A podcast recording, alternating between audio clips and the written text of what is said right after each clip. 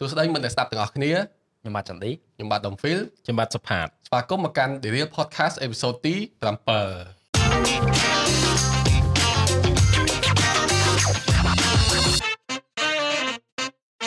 podcast ពួកយើងយើងផ្ដោតទៅលើសេដ្ឋកិច្ចអ្នកផលិតមេតិកាបច្ចេកវិទ្យាថ្មីថ្មីអក្សរកម្ម digital បទពិសោធន៍ជីវិតក៏ដូចជាចំណេះដឹងទាក់ទងនឹងការថតរូបថតវីដេអូអីចឹងទៅអញ្ចឹងនៅក្នុងអេពីសូតទី7នេះគ្រប់គ្រងដោយហាងទូរស័ព្ទដៃទំនើប Peterphone នៅហាង Peterphone មានលក់ទូរស័ព្ទដៃទំនើបគ្រប់ប្រភេទជាពិសេសមានសេវាកម្មបង់មលួស25ខេត្តក្រុង អាចវាយដូរឆោតកាតហើយក៏មានបានធានាមួយជីវិតផងដែរធានាថាអេក្រង់ស៊ីនសបកស៊ីនអូខេអញ្ចឹងអរគុណដល់ Peter ម្ដងទៀតដែលបាន sponsor episode ទី7នេះហាងចិត្តល្អអញ្ចឹងនៅក្នុង episode នេះយើងនឹងលើកយកប្រធានបទចំនួន4ដែលទី1ខ្ញុំនឹងសាកសួរគ្នាយើងទាំងពីរនាក់រួមទាំងខ្ញុំដែរពី ប្រវត្តិតកតងទៅនឹងការប្រើប្រាស់កាមេរ៉ាដំបូងរបស់ខ្លួនតែហេតុអីបានជាអឺមានចំណារអារម្មណ៍ជាមួយនឹងការប្រើប្រាស់កាមេរ៉ាចេះថតរូបថតវីដេអូអញ្ចឹងទៅបន្តមកទៀតយើងនឹងជជែកគ្នាអំពីតើតើយើងសម័យឃើញថាកាមេរ៉ានៅលើទូរស័ព្ទ smartphone ហ្នឹងទៅអនាគតទៅវានឹងវិវត្តទៅណាទៀតព្រោះថាយើងសង្កេតឃើញថាមួយរយៈចុងក្រោយហ្នឹងគឺមានការវិវត្តតកតងទៅនឹងកាមេរ៉ានៅលើ smartphone ហ្នឹងច្រើនអញ្ចឹងចង់ដឹងគ្នាយើងមានចំណារអារម្មណ៍មិនដែរ ហើយទី2អទី3គឺយើងនឹងជជែកគ្នាថាតើមុននឹងយើងឈានដល់អាយុ30តើយើងធ្លាប់ដាក់គោលដៅថាត្រូវតែរកឃើញភាពជោគជ័យចំណុចអីខ្លះចុំជោគជ័យទៀតមូលហេតុដែលខ្ញុំលើករឿងហ្នឹងដោយសារតែខ្ញុំឃើញមាន trend មួយចំនួនអញ្ចឹងពេលតែចូលតិចទៅគឺយើងនឹងដឹងហើយហើយចុងក្រោយលើកចំពោះត្រូវមួយបងសុផាតហើយត្រូវមួយចន្ទឌីដូចគ្នាចង់ដឹងពីចំណាប់អារម្មណ៍ថាតើមនុស្សស្រីហេតុអីចូលព្រៃបោះតង់ ត្រូវថាទៅកន្លែងស្ងាត់ស្ងាត់អញ្ចឹងណាតើវាជារឿងដែលខុសឬក៏អត់មានខុសអីទេយល់ឃើញមិនដែរអញ្ចឹង OK OKចឹងឥឡូវមុននឹងយើងឈានចូលទៅដល់ប្រធានបទរបស់យើងចង់សួរសុខទុក្ខគ្នាយើងបន្តិចដែរសប្តាហ៍មុនខ្ញុំភ្លេចសួរសុខទុក្ខហ្នឹងហើយសងអីសងមិនដែរបងស្ផាតអឺសប្តាហ៍នេះអឺរៀងរៀង quote ច្រើនហើយ project ធ្លាក់មកហើយអាយ៉ា quote ច្រើន project ធ្លាក់ទៀតហ្នឹងហើយជីវិតភីងភីងហើយ ចុះការងារវិញមិនដែរអឺការងារខែនេះរៀងស្បើយកន្លែងអត់សូវរវល់ខ្លាំងអឺប្រហែលជាខែក្រោយក្រោយមួយទៀតចាប់ដើមរវល់វិញទៀតអូខេចុះចន្ទឌីដូចគ្នាបងទៅសឹងធ្លាក់ច្រើននឹងយកខទៀតប៉ុន្តែខ្ញុំមានមានអារម្មណ៍ថាគេផ្សាយច្រើនចូលមកដល់ខែហ្នឹងមានអារម្មណ៍ហ្នឹងហើយហើយខ្ញុំចេះទៀងទៀងគ្នាហ្នឹងហើយ បើគេមិនទៅបំផាត់មុនទៅខ្ញុំមុនអាចថាដល់ពេលយើងធ្វើមួយគ្នាច្រើនទៅបាទគេឃើញមួយនឹកឃើញដល់ពីរអ្នកទៀតបាទហើយអេពីសូតយើងក៏អេអេពីសូតយើងក៏ចិត្តមានអីពិសេសដែរពិសេសដែរត្រៀមត្រៀមខ្លួនហើយទៅត្រៀមខ្លួនត្រៀមខ្លួនចាបើបើខ្ញុំវិញអឺកាលពីចុងខែ7ហ្នឹងយើងប្រឹងសម្រុកបញ្ចប់ការងារច្រើនដល់ពេលចូលមកដើមខែចៃដន្យខ្ញុំត្រូវ renovate បន្ទប់ studio ខ្ញុំដែរតែពេលអញ្ចឹងមានអារម្មណ៍ថារៀងធ្លាក់ធ្លាក់ content ដែលយើង publish បន្តិចតែឥឡូវកំពុងតែព្យាយាម recover មកវិញព្រោះថាមួយរយៈមុនហ្នឹងរៀងអស់កម្លាំងអស់កម្លាំងកាយប៉ុន្តែ mental កម្លាំងចិត្តអីគឺធម្មតាអត់អីទេចាឥឡូវ recover មកវិញហើយព្រោះថាព្រឹកមិញលេងមកហឹងហ្មងម៉ោង9ម៉ោង10បានភ្ញាក់អស់ពេកហើយពីពីខាងខ្ញុំអឺខែមុនអាចមានបញ្ហាខ្លះដែរខ្ញុំមានហត់ច្រើនហត់ច្រើនហើយបញ្ចេញមួយចំនួន on hold ច្រើនណា ចឹងប្រហែលជាធ្វើ something សម្រាប់ឡៃត្រឡប់ទៅវិញសម្រាប់ហ្នឹងហ្នឹងហើយគិតថាដល់ពេលតែត្រូវវាយលុកទីផ្សារផ្សារទៀតហ្នឹងហើយព្រោះមើលទៅឃើញដូចការងារដូចរៀងឡើងតែបើដែរដែរដែរមានពេលមួយអង្គុយគិតហើយថ្មីថាថ្មីស្រឡាងពីអីដែលយើងធ្លាប់ធ្វើហ្មងអឺមួយរយៈចុងក្រោយហ្នឹងអត់សូវដែរបានដាក់ពេលឲ្យខ្លួនឯងទៅអង្គុយគិតរកអីថ្មីហ្មងអត់សូវទេដោយសារតែរៀងរវល់ច្រើន និយាយទៅការងារដែលយើងធ្វើរាល់ថ្ងៃហ្នឹងវាចរន្តវាមកពេញហ្នឹងហើយពេញហ្មងលោតប៉ុន្តែពេលខ្លះអង្គុយពិចារណាខ្លួនឯងដែរមានអារម្មណ៍ថាធ្វើអីយូរទៅវាដែរដែរហ្នឹងហើយអាបច្ចេកមួយចំនួនដែលធ្លាក់ធ្លាក់មកហ្នឹងវារុញយើងឲ្យទៅបរិបត្តិបែប content មួយរៀងផ្សេងខ្ញុំមានអារម្មណ៍ថាខ្ញុំឥឡូវធ្វើ content ប្លែកពីមុនហ្នឹងពីច្រើនសុទ្ធតែខ្លីខ្លីវាអត់សូវបានអាអារបៀបដែលយើងចូលចិត្តធ្វើពីមុនណាវាអត់អាក្រក់អីទេគ្រាន់តែវាមានអារម្មណ៍ថាវារុញយើងទៅទិសហ្នឹងច្រើន trend រុញយើងហ្នឹងហើយ trend រុញយើង ចឹងអូខេឥឡូវចូលមកប្រធានបទហ្មង ចង់សួរតាក់ទងនឹងចន្ទឌីមុនក៏បានដែរញ៉េកោចង់ដឹងថាអឺមាននៅចាំបានទេថាយើងធ្លាប់ប៉ះកាមេរ៉ាហ្មងមិនថាកាមេរ៉ា film ឬកាមេរ៉ា digital ទេយើងប៉ះលើកដំបូងបំផុតក្នុងចាក់ជីវិតយើងហ្មងនៅពេលណាអឺ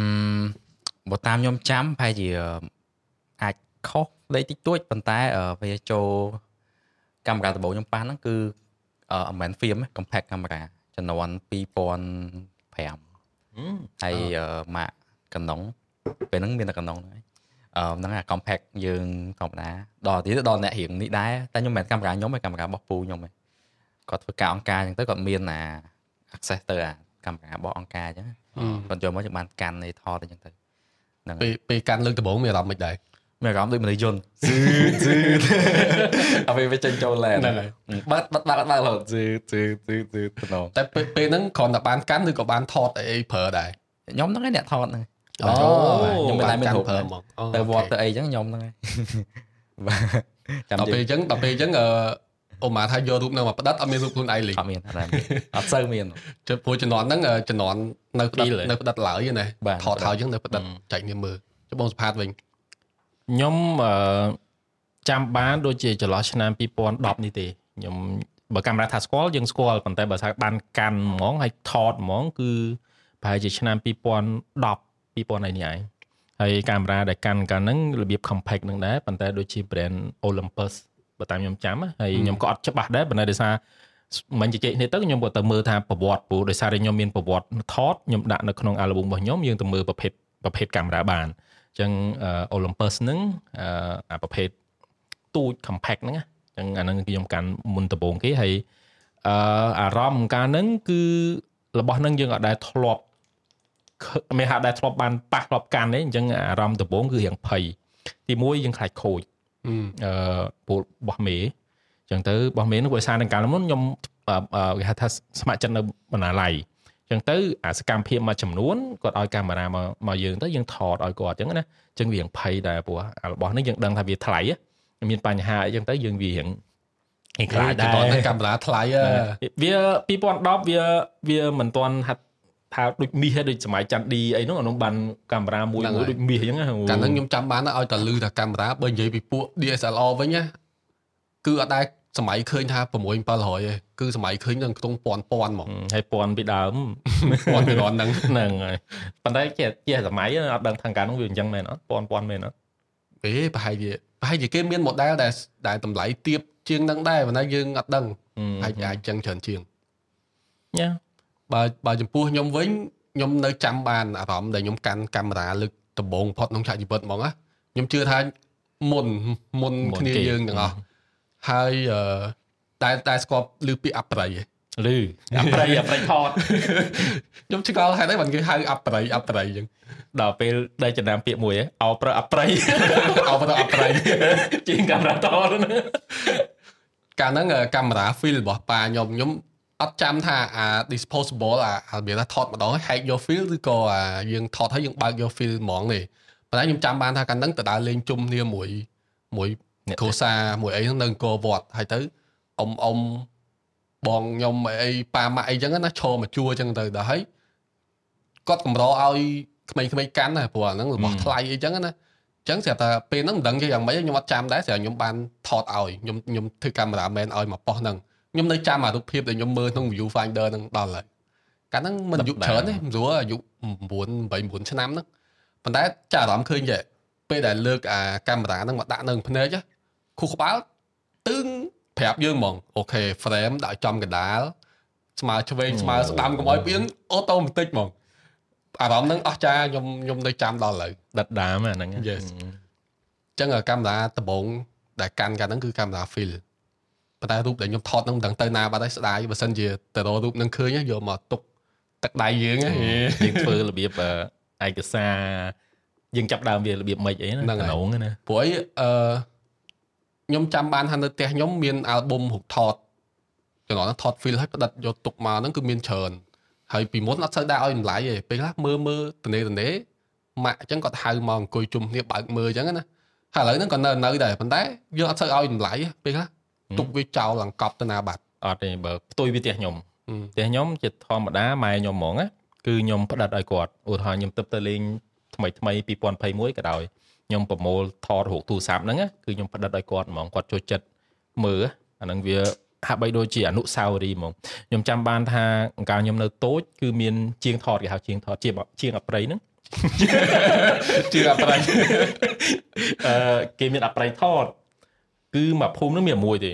ហើយពីណាក៏ស្គាល់គាត់ដែរហើយខ្ញុំខ្ញុំចាំបានថាគាត់អង្ការហ្នឹងគាត់នៅរៀងក្មេងដែររបៀបពីដើមគាត់កាលហ្នឹងគាត់ជីសេះទៀតណាអូ ជីសេះគាត់របៀបអ្នកភូមិគេមានសេះជីហ៎គេរត់ទេសេះរត់អីហ្នឹងហើយគាត់គេថតអារបៀប background សេះមានសេះមួយចឹងទៅហើយចាស់ចាស់គេផ្ដើមគេគេអង្គុយដាក់ខ្នងដាក់គ្នាគូវាហ្នឹងហើយដាក់ជង្គង់លើកលើកមកចំហៀងខ្ញុំចាំអតិថិភាពនៅពេលគេថតឲ្យដូច pre wedding ពីដើមហ្នឹងហើយគិតថាវាដូចអស់ចាសម័យហ្នឹងអ្នកដែលមានកាមេរ៉ាហើយត្រឡប់វិញអារូបហ្នឹងភាកច្រើននៅផ្ទះខ្ញុំ កម្រនឹងបានថតរូបព្រោះពីដើមការថតរូបគឺវាថ្លៃមែនតើហើយយើងអ្នកអត់ណាចឹងអារូបពីដើមខ្ញុំចាំបានថាសម័យសម័យសក់ត្រឹងហាអាវលលងចាស់ចាស់អឺគឺម៉ែខ្ញុំគាត់សំទុកមកប្រឡាក់ហើយរូបដែលខ្ញុំមានគឺមានតែមួយស្លឹកគុតដែលខ្ញុំនៅពីក្មេងគឺមានតែមួយស្លឹកទេគឺពិបាកក្នុងការចំណាយលុយទៅថតហើយវាមានតម្លៃថ្លៃមកថតអឺនិយាយពីអាការអឺការចងចាំតម្លៃរូបភាពខ្ញុំ ខ្ញុំចាំពេលមួយដែលខ្ញុំមានកម្មការដំបូងចាំ detail ហ្នឹងចាំនិយាយវគ្គកម្មការដំបូងប៉ុន្តែសាច់រឿងហ្នឹងគឺពេលខ្ញុំបានកាមេរ៉ា DSLR មួយកំណងហ្នឹងអឺ2013 14ហើយពេលហ្នឹងតោះពេលយើងបានមកវាថាយើងចង់ដើរថតហ្មងខ្ញុំពេលហ្នឹងខ្ញុំមានអារម្មណ៍ខ្ញុំចូលចិត្ត street photography ខ្ញុំចិត្តថតតាមផ្លូវហើយពេលខ្ញុំដើរតាំងពីមុខវាំងទៅដល់អូតាំងពីស្ពានច្បារអំពៅទៅដល់ម្ដុំ ម្ដុំផ្ទះពូខ្ញុំនៅម្ដុំចូលច្បារអំពៅជ្រៅមកតែខ្ញុំដើរតាមភូមិហ្មងហើយពេលខ្ញុំដើរទៅឃើញតកាំងបាល់ផ្ទះមួយហើយមានបងអ៊ំស្រីម្នាក់ហ្នឹងគាត់មានកូនពីរសងខាងគាត់គាត់ឃើញខ្ញុំចឹងគាត់ហៅខ្ញុំហើយគាត់ហៅខ្ញុំអ្នកខ្សែតបាទប៉ុន្តែអ្វីដែលខ្ញុំចងចាំធំបំផុតហ្នឹងគឺ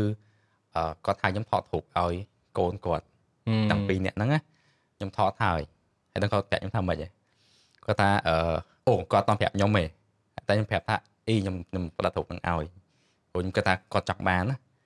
ហើយដល់ពេលហើយអាត្មាទឹកក្រោយខ្ញុំមកជីកមកទៀតមកមកយករូបឲ្យគាត់អញ្ចឹងផ្ដាត់ A ពេលហ្នឹង A3 ធំដែរខ្ញុំហុចហុចឲ្យគាត់ទៅនៅគាត់ថាប្រាប់ខ្ញុំថាម៉េចថារូបហ្នឹងជារូបគ្រួសារដំបងគាត់លើកទី1មកអត់ដែលមានរូបគ្រួសារជុំគ្នាខ្ញុំគាត់ថាមានតម្លៃអារូបមករូបមកស្លឹកនេះយើងយើងយកលុយយើងទៅផ្ដាត់ឲ្យគាត់អញ្ចឹងហើយយ៉ាហើយអាហ្នឹងខ្ញុំគាត់ថាមានន័យមែនតើសម្រាប់គ្រួសារមួយអញ្ចឹង ហ្នឹងហើយបាទហើយហ្នឹងហើយខ្ញុំខ្ញុំចាអារម្មណ៍ឃើញអញ្ចឹងដែរតែនៅផ្ទះមានអាល់ប៊ុមអីច្រើនប៉ុន្តែខ្ញុំសង្កេតឃើញខ្លួនឯងហ្មងនិយាយស៊ីនហ្មងគឺខ្ញុំឲ្យតម្លៃនៅតិចតិចហ្នឹងត្រង់ថាម៉េចយើងដឹងថាយើងចូលចិត្តពេលដែលយើងយកវាមកមើលវារំលឹកអនុស្សាវរីយ៍វាមានតម្លៃអីចឹងណាប៉ុន្តែដល់ពេលមើលហើយអត់សូវទុកដាក់វាឲ្យស្រួលបួលទៅតែចុងក្រោយហ្នឹងខ្ញុំសុកសុកខ្ញុំឃើញរូបថតខ្ញុំតាំងខ្ញុំនៅកូនង៉ែតម៉ាក់ខ្ញុំពោថតនៅនេះបាញ់ទឹកហ្នឹង ខ្ញុំមានអារម្មណ៍ថារូបហ្នឹងឥឡូវអារម្មណ៍យើងមើលទៅវាយើងគិតថាអារម្មណ៍យើងត្រឹមប៉ុណ្្នឹងឯងប៉ុន្តែចាំមើល5ឆ្នាំ10ឆ្នាំទៅមុខទៀតរូបហ្នឹងគឺមានតម្លៃខ្លាំងហ្មងអញ្ចឹងឥឡូវខ្ញុំខ្ញុំនឹកឃើញខ្ញុំយករូបហ្នឹងមកទុកនៅតុកការងារខ្ញុំសិនអញ្ចឹងតិចទៀតទៅអាចនឹងត្រូវប្រមូលរូបផ្សេងផ្សេងមក collect ទុកឲ្យស្រួលបួលចាន់នេះមានរូបថតនៅពីក្មេងនៅកូនង៉ែតនៅអីចឹងមានមានមាន មានតាមានពាក់មួកមានអីមានអត់អាវមានមានអត់អាវខ្ញុំមិនសូវមានរូបពីតូចដូចជាដូចជាមានតែមួយស្លឹកឯងថតជាមួយចដូនមួយរូបហ្នឹងឥឡូវប៉ុន្តែដឹងរូបចំណាស់បំផុតដែលខ្ញុំឃើញនៅណាគឺម៉ែខ្ញុំនៅចតុងអមានថាគាត់មានន័យថាគាត់សន្សំរូបហ្នឹងតាំងពីមុនអពតរហូតដល់ក្រោយអពតគឺគាត់លាក់រូបហ្នឹងទុកទុកឲ្យចៅចង់ថាទុកឲ្យកូនចៅមើលហ្មងអញ្ចឹងគាត់ប្រាប់ថានេះគឺយាយនេះគឺអីចឹងហើយរូបហ្នឹងមានមួយស្លឹកឯងគាត់ គាត់ពោគាត់រៀងចតុងហ្នឹងមិនមែនរៀងនេះទេដូចរៀងចទៅបើខ្ញុំមើលរូបហ្នឹងទៅប្រហែលជាចន្លោះ16 15 16 17អីហ្នឹងហើយគាត់3ក្មេងមួយហើយក្មេងហ្នឹងដូចមីងគាត់នៅភូមិអញ្ចឹងអញ្ចឹងមានអារម្មណ៍ថាវាវាកម្រហើយរូបហ្នឹងសខ្មៅស្លឹករូបហ្នឹងមុនជំនាន់ពោះពោះទៀតអាចចុះបើគាត់ទៅទៅយើងអាចអាចមុនជុំខ្ញុំបាត់ដឹងថាពេលណាទេប៉ុន្តែខ្ញុំមើលទស្សនវិជ្ជាហ្នឹងវាយូវាយូមែនតើរូបហ្នឹងត្រូវរក្សាទុកឲ្យស្រួល ច្រឡងហើយប៉ុន្តែរូបដើមហ្នឹងគាត់នៅទុកណាអត់ដឹងគាត់ទុកណាទេមិញចាន់ឌីនិយាយរឿងគ្រូសាមួយដែលគាត់ថានេះជារូបទី1ហើយដែលរូបថតជុំគ្រួសាររូបហ្នឹងនៅចំណុចមួយហ្នឹងវាវារំជួលចិត្តមែនបងផាត់ថាជាចាំកាលយើងទៅបាត់ដំបងសំឡូតហ្នឹងហើយខ្ញុំក៏នឹកឃើញចង់ធ្វើវិជិកមួយ មានថាយើងទៅកន្លែងហ្នឹងដាច់ចង្យាគាត់កម្របានថតរូបឲ្យផ្ដិតអញ្ចឹងខ្ញុំចង់ធ្វើបច្ចេកមួយគឺខ្ញុំដឹកម៉ាស៊ីន print ទៅហ្មង ហើយខ្ញុំប្រមូលអ្នកភូមិមកឲ្យគាត់ថតហើយផ្ដិតឲ្យគាត់ពេលហ្នឹងគ្រប់គ្រប់គ្នាហ្មងព្រោះអឺខ្ញុំ inspire ខ្ញុំ inspire ពីចំណុចមួយគឺបងឡាម៉ូប្រហែលជាស្គាល់ហើយបងឡាម៉ូមកមករយៈមុនគាត់មិនធ្វើបច្ចេកមួយគាត់ទៅភូមិភាគឦសាន ទៅតំបន់ជនជាតិភាគតិចថតរូបហើយអឺគាត់ collect រូបហ្នឹងត្រឡប់មកវិញអីចឹងណាប៉ុន្តែមករយៈទៀតគាត់ក៏ផ្ដិតហើយគាត់ត្រឡប់ទៅភាសាទៀតដើម្បីយករូបហ្នឹងទៅជូនពួកគាត់វិញហើយ យ៉ាពេលខ្លះចាស់ចាស់មួយជីវិតគាត់ហ្នឹងគាត់ដែរមានរូបថតអត់មានរូបថតប្រើសោះចាប់តែដល់ពេលយើងធ្វើអញ្ចឹងទៅគាត់បានរូបនឹងមួយគាត់សប្បាយចិត្តខ្លាំងមែនតើហ្មងហើយគាត់អាចថាអូខេមានរូបសម្រាប់ទុកឲ្យចៅមើលអីចឹងណាពេលខ្ញុំស្ដាប់រឿងចិនឌីដែលនិយាយមិញវា it kind of emotional យើងរន្ធត់យើងដាក់អារម្មណ៍នៅក្នុងហ្នឹងណាមែនពេលដែលយើងទៅឆ្ងាយឆ្ងាយ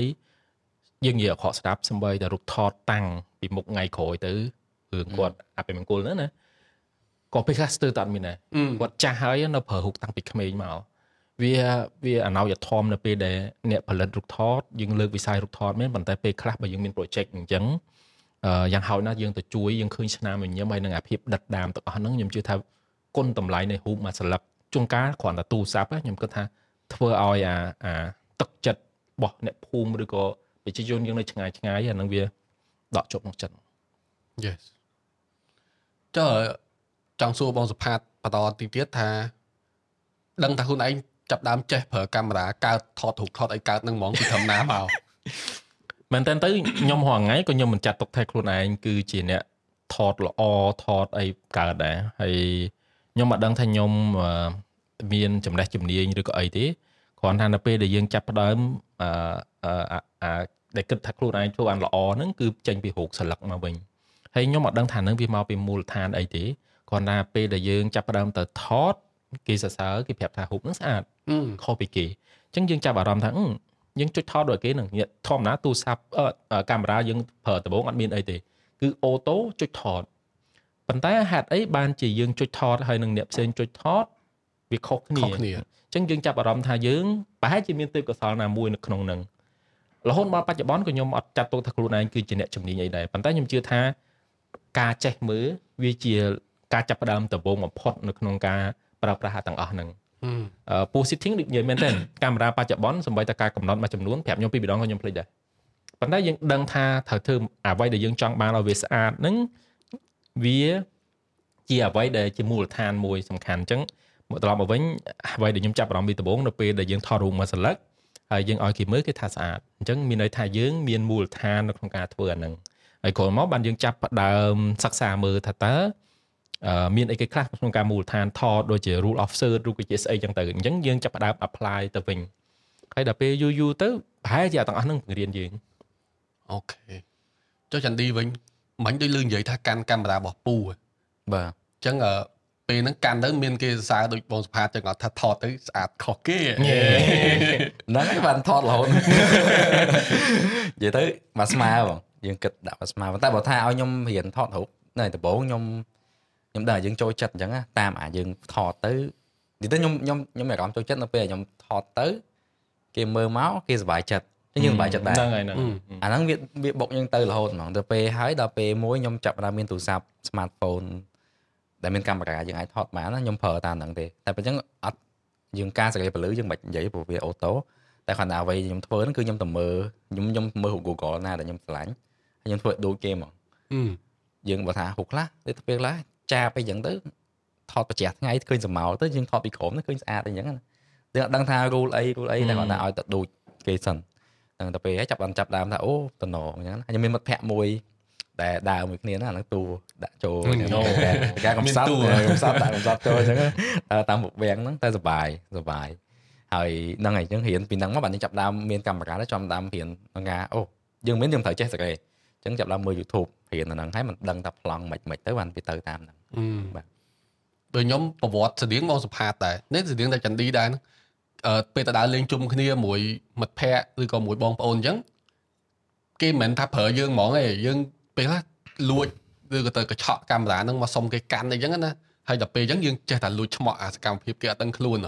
ហើយថតអាសកម្មភាពគេអត់ដឹងខ្លួនហ្នឹងវាថាពេលខ្លះអ្នកដែលឃើញរូបហ្នឹងគាត់មានអារម្មណ៍ថាជឿងមួយថ្មី អាយើងលួចថតអត់ដឹងខ្លួនហ្នឹងហើយអាស្នាមញញឹមខ្លះវាចេញពីខាងក្នុងមកហើយដល់ពេលគាត់ឃើញគាត់ទៅសារមកទុំថតស្អាត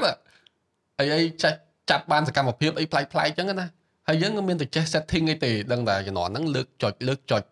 តែចាអារម្មណ៍ឃើញថាទៅពេលដែលគេឃើញរូបគេសារស្អាតអញ្ចឹងខ្ញុំគិតថាការហ្នឹងប្រហែលជាអាចវាចេញមកពីយើងរៀនខ្សែភ្នែករបស់យើងវាមានអាទម្លាប់ គេរៀនមើលរូបថតរបស់គេឬក៏អាយើងភ្នែកយើងចេះមើលដឹងថារបស់មិនស្អាតអញ្ចឹងណាអញ្ចឹងវាចេញពីនឹងមកមុនបានក្រោយក្រោយមកគេចាប់ដើមអូហើយថតស្អាតអញ្ចឹងទៅទៅលេងដើរលេងកាន់កាមេរ៉ាដើរលេងកាន់កាមេរ៉ាចាប់ដើមចាប់ដើមស្គាល់ស្អីគេ manual mode អីរៀនប្រើមើល manual ហ្នឹងស្អីគេប៉ុន្តែអាពេលថតដបងដបងនៅអារឿង vibrant មួយទៀតថតថតថតលឿងយល់ថាថតមកខៀវចឹងទៅបាន បានចេះតែបន្តមានអារម្មណ៍ថាខ្លួនឯងដូចជាមានប្រហែលជាមានទេពកោសលអីមួយតទៅនឹងការថតរូបហ្នឹងបើខ្ញុំវាចេះវិញមានន័យថាយើងខាង tech យើងអឺឆ្កឹះឆ្កៀលរឿងកុំព្យូទ័រអីច្រើនហ្នឹងគេថាប្រហែលជាអាថតរូបហ្នឹងថតវីដេអូហ្នឹងពួកខាងហ្នឹងហើយអញ្ចឹងគេយើងពួកខាងហ្នឹងហើយអញ្ចឹងគេឲ្យកាន់ហើយអញ្ចឹងពេលខ្លះមិនប្រកាសថានេះវាឱកាសឱកាសដែលយើងយើងស្រាវជ្រាវរឿងអីធ្វើហ្នឹងទៅហើយ វាអត់អត់ដឹងថាអ្នកណាគូកាន់តែកាមេរ៉ាហ្នឹងឯងអញ្ចឹងពួក IT ទៀតហើយអញ្ចឹងពួក IT ពួក IT ទៀតមែនតែនឹកឃើញចាន់នេះនិយាយមិញត្រង់ថាពេលដែលយើងថតរូបឲ្យគេស្អាតគេសប្បាយចិត្តទៅយើងសប្បាយចិត្តដែរអាហ្នឹងកម្លាំងចិត្តហ្មងខ្ញុំទៅធ្វើការនៅក្រុមហ៊ុនខ្ញុំធ្វើការមុនហ្នឹងមេគាត់យកកាមេរ៉ាទៅអូដឹងថាកាងហ្មងកាមេរ៉ាហ្នឹងមេបាច់ទេបាច់ការនេះនាំហត់ទៅឲ្យខ្ញុំព្រោះយើងដល់ពេលគេទៅមើលអារូបថតហ្នឹងឡើងវិញឃើញគេសប្បាយចិត្តអញ្ចឹងយើងសប្បាយចិត្តដែរ ចុះឥឡូវសួរបន្តទៀតចន្ទឌីទិញកាមេរ៉ាដំបងពេលណាសេរីអីបើនៅចាំចាំចាំចាំមកយកមកទៀតយកមកទៀតកាលហ្នឹងមិនបានទិញអាហ្នឹងអីអញ្ចឹងរៀបរាប់ប្រវត្តិអីតិចមើលហ្នឹងហើយពេលហ្នឹងចាប់ដើមថតទូរស័ព្ទហើយចាប់ដើមរបៀបថាទូរស័ព្ទវាដល់ហើយកម្រិតវាវាវាយើងលេងអស់យើងចង់លេងអីថ្មីអញ្ចឹងក៏ទួយប្រាប់ម៉ែអត់មានលុយអូខេ2013ទៅចាំបាត់ដប់អញ្ចឹង13ជាងហ្នឹងទៅចាំបាត់ដប់ហើយទៅពេលហើយម៉ែក៏អត់មានលុយដែរអញ្ចឹងក៏អុកដុកបងស្រីខ្ញុំបងស្រីខ្ញុំពេលហ្នឹងគាត់នៅក្រៅអញ្ចឹងណាហើយយើងយើងធ្វើអាលក្ខណៈការបកស្រាយ web ចង់បានរបស់ក្តីសម័យអាហ្នឹងអារម្មណ៍អីគឺក្មេងៗគឺបកែមកណាឲ្យតែចង់ឡើងហើយឥឡូវឥឡូវប្រាប់តិចមើលពេលសុំគាត់ហ្នឹងយើងលើកហេតុផលអីគេ អានេះនិយាយថាយើងចង់បានហ្នឹងអានេះជាអីដែលយើងចង់បានយើងជាក្តីសម័យរបស់យើងហើយបងស្រីយើងនៅអាមេរិកគាត់ culture អាមេរិកអាក្តីសម័យហ្នឹងវាយល់ហើយវាវា hit the point ហើយគាត់យើង know the target ដែរបងខ្ញុំស្ដាប់លើអឺហ្នឹងហើយហើយក៏នេះគាត់ប្រមូលអាចថាប្រមូលលុយចុះព្រោះពេលហ្នឹងថ្លៃតែ290អឺនេះកាមេរ៉ាហ្នឹងកណ្ដុង6 6D នៅប្រើកើតដល់ឥឡូវ តុកតាំងបាទអញ្ចឹងអឺនិយាយទៅអារៀងអញ្ចឹងកាលមុនជំនាន់ខ្ញុំទិញហ្នឹងគឺនេះនិយាយថាវាដូច flagship ហ្នឹងទោះបីជាវា entry level ក៏ដោយតែនឹងឯកាមេរ៉ាបរិញ្ញាយើងច្រើនទាំងអស់ពីកាមេរ៉ាហ្មងតាក់ទងមួយការសេរីពលឺមូលដ្ឋានខ្ញុំគឺចេញពីអាហ្នឹងទាំងអស់បាទហើយខ្ញុំគិតថាកាមេរ៉ានេះវាបើយើងនិយាយទៅខ្ញុំខ្ញុំមកដល់ដើរមកដល់ផ្លូវសប្ងៃហ្នឹងគឺដោយសារអាកាមេរ៉ាមួយហ្នឹងបើខ្ញុំវិភាគទៅវិញ ព្រោះដោយសារតែខ្ញុំរៀន IT តែការងារខ្ញុំដំបូងឆ្នាំទី1ជាងហ្នឹងខ្ញុំខ្ញុំបានការងារធ្វើហើយ internship អញ្ចឹងនៅអង្គការមួយអញ្ចឹងទៅខ្ញុំការងារខ្ញុំគឺថតរូបបាទថតរូបគេ training បាទធ្វើ report ធ្វើអីយកមកទុកធ្វើ report អីហ្នឹងតែគាត់ថាជារួមគឺថតរូបហ្មងគ្រប់សកម្មភាពនៃស្ថាប័នហ្នឹងគឺខ្ញុំអ្នកថតអញ្ចឹងដោយសារគេឃើញរូបខ្ញុំថតតទៅពេលអញ្ចឹងចេញពីកាមេរ៉ាហ្នឹងទៅពេលអញ្ចឹងវាបានឱកាសពីហ្នឹងអញ្ចឹងអញ្ចឹងទៅធ្វើឲ្យខ្ញុំភ្ជាប់អឺ ខ្ញុំអត់បានធ្វើអីត្រូវជំនាញមកនិយាយត្រង់ហ្មងជាការងារហ្មងគឺអត់ត្រូវជំនាញថតរូបហ្នឹងតែគ្រាន់ថាខ្ញុំខ្ញុំពេលហ្នឹងក៏មានបញ្ហាដែររឿងចាំព្រឹងជំនាញនិយាយផ្សេងណាតែគ្រាន់ថាអឺសម្រាប់ខ្ញុំខ្ញុំមានថាមានអារម្មណ៍ថាខ្ញុំតាមចូលចិត្តចូលចិត្តតាមអីដែលយើងស្រឡាញ់ជាងជំនាញពេលខ្លះបើសិនជាជំនាញហ្នឹងយើងមានអារម្មណ៍ថាអត់យកអត់ស្រឡាញ់ឥឡូវខ្ញុំទៅអាផ្លូវថតរូបហ្នឹងបាទតែចង់បញ្ជាក់បន្តិចអ្នកក្មេងៗស្ដាប់អីវាផ្លូវវាអត់អាចដើរគ្រប់ផ្លូវណា ចឹងពេលខ្លះបើយើងទៅតាមផ្លូវជំនាញយើងវាល្អជាងអានេះអាចថាខ្ញុំសំណាងដែរខ្ញុំបកមករកផ្លូវយើងចូលចិត្តឃើញព្រោះការងារខ្ញុំចុងក្រោយខ្ញុំធ្វើលើ tech ដដែលទេតែគាត់ថាអាហ្នឹងគាត់ប្រយ័ត្នឡើងហ្នឹងគាត់ just FYI ប៉ុន្តែគាត់ថាខ្ញុំចូលចិត្តតាមអីដែលខ្ញុំស្រឡាញ់ខ្ញុំឃើញអ្នកហ្នឹងស្រឡាញ់ហើយខ្ញុំមានអារម្មណ៍ថាខ្ញុំធ្វើវាបានល្អតែបើសិនខ្ញុំធ្វើអត់ល្អខ្ញុំដឹងថាធ្វើមិនល្អអញ្ចឹងណាយើងមានអាចិតដែលយើងចង់ improve វារហូតអញ្ចឹងអឺបានដល់ហ្នឹងមកបានការងារហ្នឹងហើយរូបថតចេញពីការងារហ្នឹង ធនាគារមួយគាត់ឃើញគាត់ថាខ្ញុំទៅធ្វើការទៀតទៅ marketing assistant ហ្នឹងមានប្រាក់ខែពេញលេញហើយមានប្រាក់ខែមាន full time វិញដោយសាររូបថតហ្នឹងតើរូបថតហ្នឹងក៏នាំខ្ញុំទៅបកមកអង្គការចប់ពីពីធនាគារហ្នឹងបកមកអង្គការដើមបាទគេឲ្យតម្លាគេឲ្យ rate 3%ខ្ញុំតែពេលហ្នឹងខ្ញុំនិយាយមែនពេលហ្នឹង rate ពេលហ្នឹងគឺខ្ពស់មែនតើដែលខ្ញុំថាវ័យខ្ញុំអញ្ចឹងអឺវាវាខ្ពស់ដល់ពេលអញ្ចឹងមានយើងអាយើងមើលអាការចំណូលរបស់យើងមួយ ការងារយើងស្រឡាញ់ជាឡើងឡើងរហូតខ្ញុំបកមកធ្វើអង្គការវិញយើងលែងថតយើងនឹងថតនៅតែថតរូបដែលប៉ុន្តែយើងចាប់ដើមបរៀនគេថតទៀតយើងបរៀនអង្គការផ្សេងផ្សេងឲ្យចេះប្រើហ្នឹងហ្នឹងហើយអញ្ចឹងខ្ញុំថាខ្ញុំស្រឡាញ់អាហ្នឹងវាវានាំខ្ញុំទៅជួបមនុស្សផ្សេងផ្សេងជួបស្ថាប័នផ្សេងផ្សេងតាមរយៈការថតរូបហ្នឹងរហូតមកដល់ខ្ញុំថតរូបហើយពុបខ្ញុំរៀងខ្ញុំរៀងថាខ្ញុំចេះអាហ្នឹងអស់ហើយខ្ញុំបកមកធ្វើ product design វិញអញ្ចឹងទៅជាការងារក្រោយរបស់ខ្ញុំដែលខ្ញុំជួបពីអង្គការ ដែលខ្ញុំធ្វើទៅលើការថតរូបដដែលអញ្ចឹងមានអាការថតរូបហ្នឹងវានាំខ្ញុំទៅដល់មកដល់ឥឡូវនេះតោះដល់ខ្ញុំឈប់ធ្វើការមកធ្វើវីដេអូហ្នឹងបាទអញ្ចឹងវាមានអារម្មណ៍ថាបើខ្ញុំតាមយើងឲ្យច្បាស់ថាយើងចូលចិត្តអាហ្នឹងហើយតាមវារហូតណាហើយអាកាសវាមករហូតហើយយើងយើងព្យាយាមចាប់យកអាកាសទៅគឺយ៉ាវាមកដល់ដល់យើងយកដឹងយើងមកដឹងមុនថាយើងមកដល់ដំណាក់កាលហ្នឹងឯងប៉ុន្តែយើងមានអារម្មណ៍ថាអានេះគឺកាស្ដីអាកាសធ្វើអីដែលយើងឆ្លាញ់វានាំយើងមកដល់ហ្នឹងចាយើងរៀន IT ហ្នឹងអត់បាន ប្រើអីមានមកដំណាក់កាលណាមួយដែលបានយកទៅប្រើទេបានបានពេលដែលខ្ញុំធ្វើការចុងក្រោយហ្នឹងជា product manager ហ្នឹងគឺដោយសារ background IT ខ្ញុំហ្នឹងអូខេតែខ្ញុំធ្វើអាបច្ចេកដែលខ្ញុំធ្វើអង្គការហ្នឹងក៏ខ្ញុំជាបច្ចេកអង្គការ IT ដែរអញ្ចឹងខ្ញុំចូលអង្គការហ្នឹងបានដោយសារការថតរូបប៉ុន្តែដល់ពេលខ្ញុំថតរូបហើយខ្ញុំអាចកាន់បច្ចេក IT បានវាវាវាចូលតាមអាថ្នាក់ហ្នឹងតែបើយើងអត់អត់ចេះអាហ្នឹង IT យើងអត់កើតទៀតវាអត់មានអីចូលនិយាយអញ្ចឹងហ្នឹងអាមានអារម្មណ៍ថាហ្នឹងវាជួយនាំផ្លូវយើងមករហូតបាទ ហ្នឹងហើយអាហ្នឹងអនុសាវរីយ៍អត់ទេរបស់អនុសាវរីយ៍ឬក៏យើងអ្នកដែលប្រើហ្នឹងប្រើវាជាប្រយោជន៍បានប៉ុណ្ណាមើលតែរូបរាងរបស់ដឹងហើយគឺថាឡើងធួយ៉ាងហ្មងហ្នឹងបានគេហៅអ្នកប្រើលងប្រើដោយដូចថ្មផ្សាពូខ្ញុំស្ដាយនឹងយើងយករបស់ខ្ញុំមកដែរអ្នកហោះខ្លួនឯងអត់នឹកឃើញហ្នឹងមកនឹកឃើញកាន់កាមេរ៉ាដំបងហ្នឹងមកដែរមកពីអត់ចង់ខ្ញុំហើយអត់នឹកអត់នឹកឃើញថាតែមិនយកមកដាក់លើហ្នឹងល្អ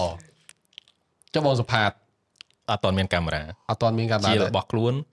រហូតមកដល់បច្ចុប្បន្នមែនទេមែនចុះ GoPro អូខេ GoPro អានឹង action កាមេរ៉ាឥឡូវចេះមិនថា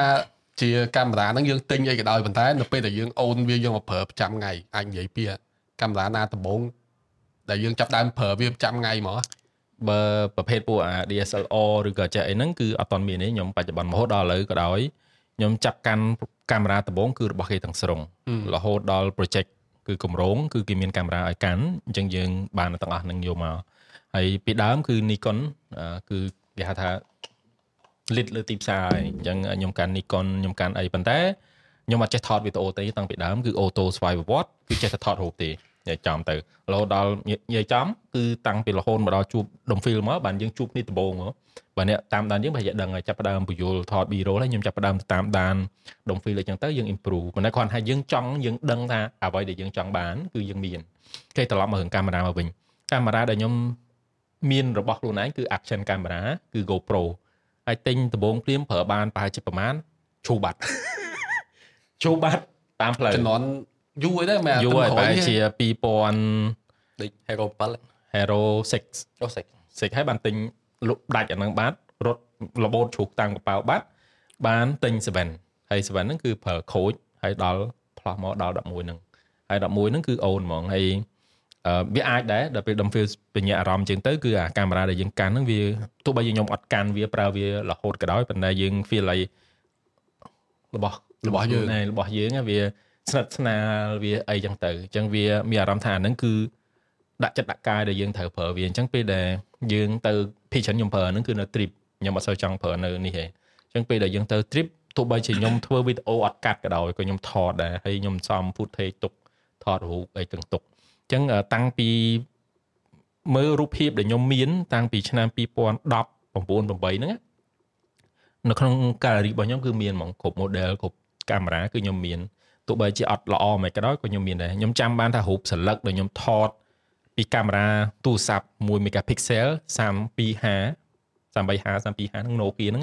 ក៏មានដល់ឥឡូវដែរហើយនៅពេលដែលខ្ញុំចាប់ផ្ដើមទៅមើលរូបហ្នឹងជួយ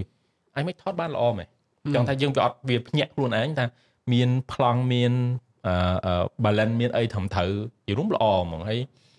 reflect ទៅវិញមានថាពេលអារបស់ដែលយើងអូនណាពេលរបស់ដែលយើងមានពួកអាកាមេរ៉ារូបដែលខ្ញុំផលិតដំបូងគឺពីទូរស័ព្ទ ទោះបីវាទូរស័ព្ទក៏ដោយប៉ុន្តែនៅពេលដែលរបស់របស់យើងទិញកាលនឹងទិញ100,000ណាទូរស័ព្ទសំលុយបើកខែហមបានមកទឹកណាអាកាច់គូហ្នឹងមានអារម្មណ៍ថាវាស្និទ្ធស្នាលមួយយើងមកហើយត្រឡប់មកវិញដូច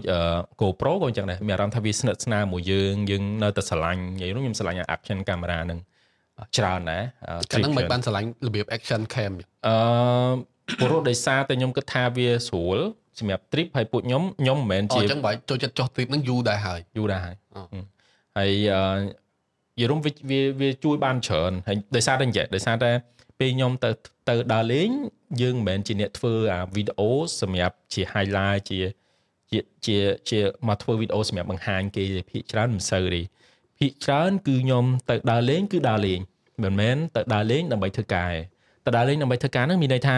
យើងធ្វើ project នៅពេលដែលយើងទៅដើរលេងឬក៏ project ដើរលេងគឺជាការងាររបស់យើងត្រូវតែធ្វើពួកខ្ញុំគឺអត់សូវអញ្ចឹងទេភាគច្រើនខ្ញុំដើរទៅលេងខ្ញុំដាក់អាហ្នឹងទៅកន្លែងណាក៏បានអញ្ចឹងវាត្រូវជាមួយនឹងមុខងារហ្នឹងហ្មងហើយថតរូបវាបានវាយបានអីចឹងទៅវាខ្ញុំចូលចិត្តខ្ញុំចូលចិត្តអញ្ចឹងបានសម្រាប់ចិត្តយកលុយច្រើនដែរ3 400វាច្រើនដែរបើល្មមជាមួយនឹងកាមេរ៉ាវាអាចទិញបានដែរអញ្ចឹងខ្ញុំសម្រាប់ចិត្តជ្រើសរើសកាមេរ៉ាទាំងអស់ action camera ហ្នឹងហើយសម្បីតែកាមេរ៉ាដែលកំពុងថតមុខខ្ញុំនេះរាល់ថ្ងៃហ្នឹង ក៏មិនមែនជាកាមេរ៉ារបស់ខ្ញុំដែរប៉ុន្តែជាកាមេរ៉ា project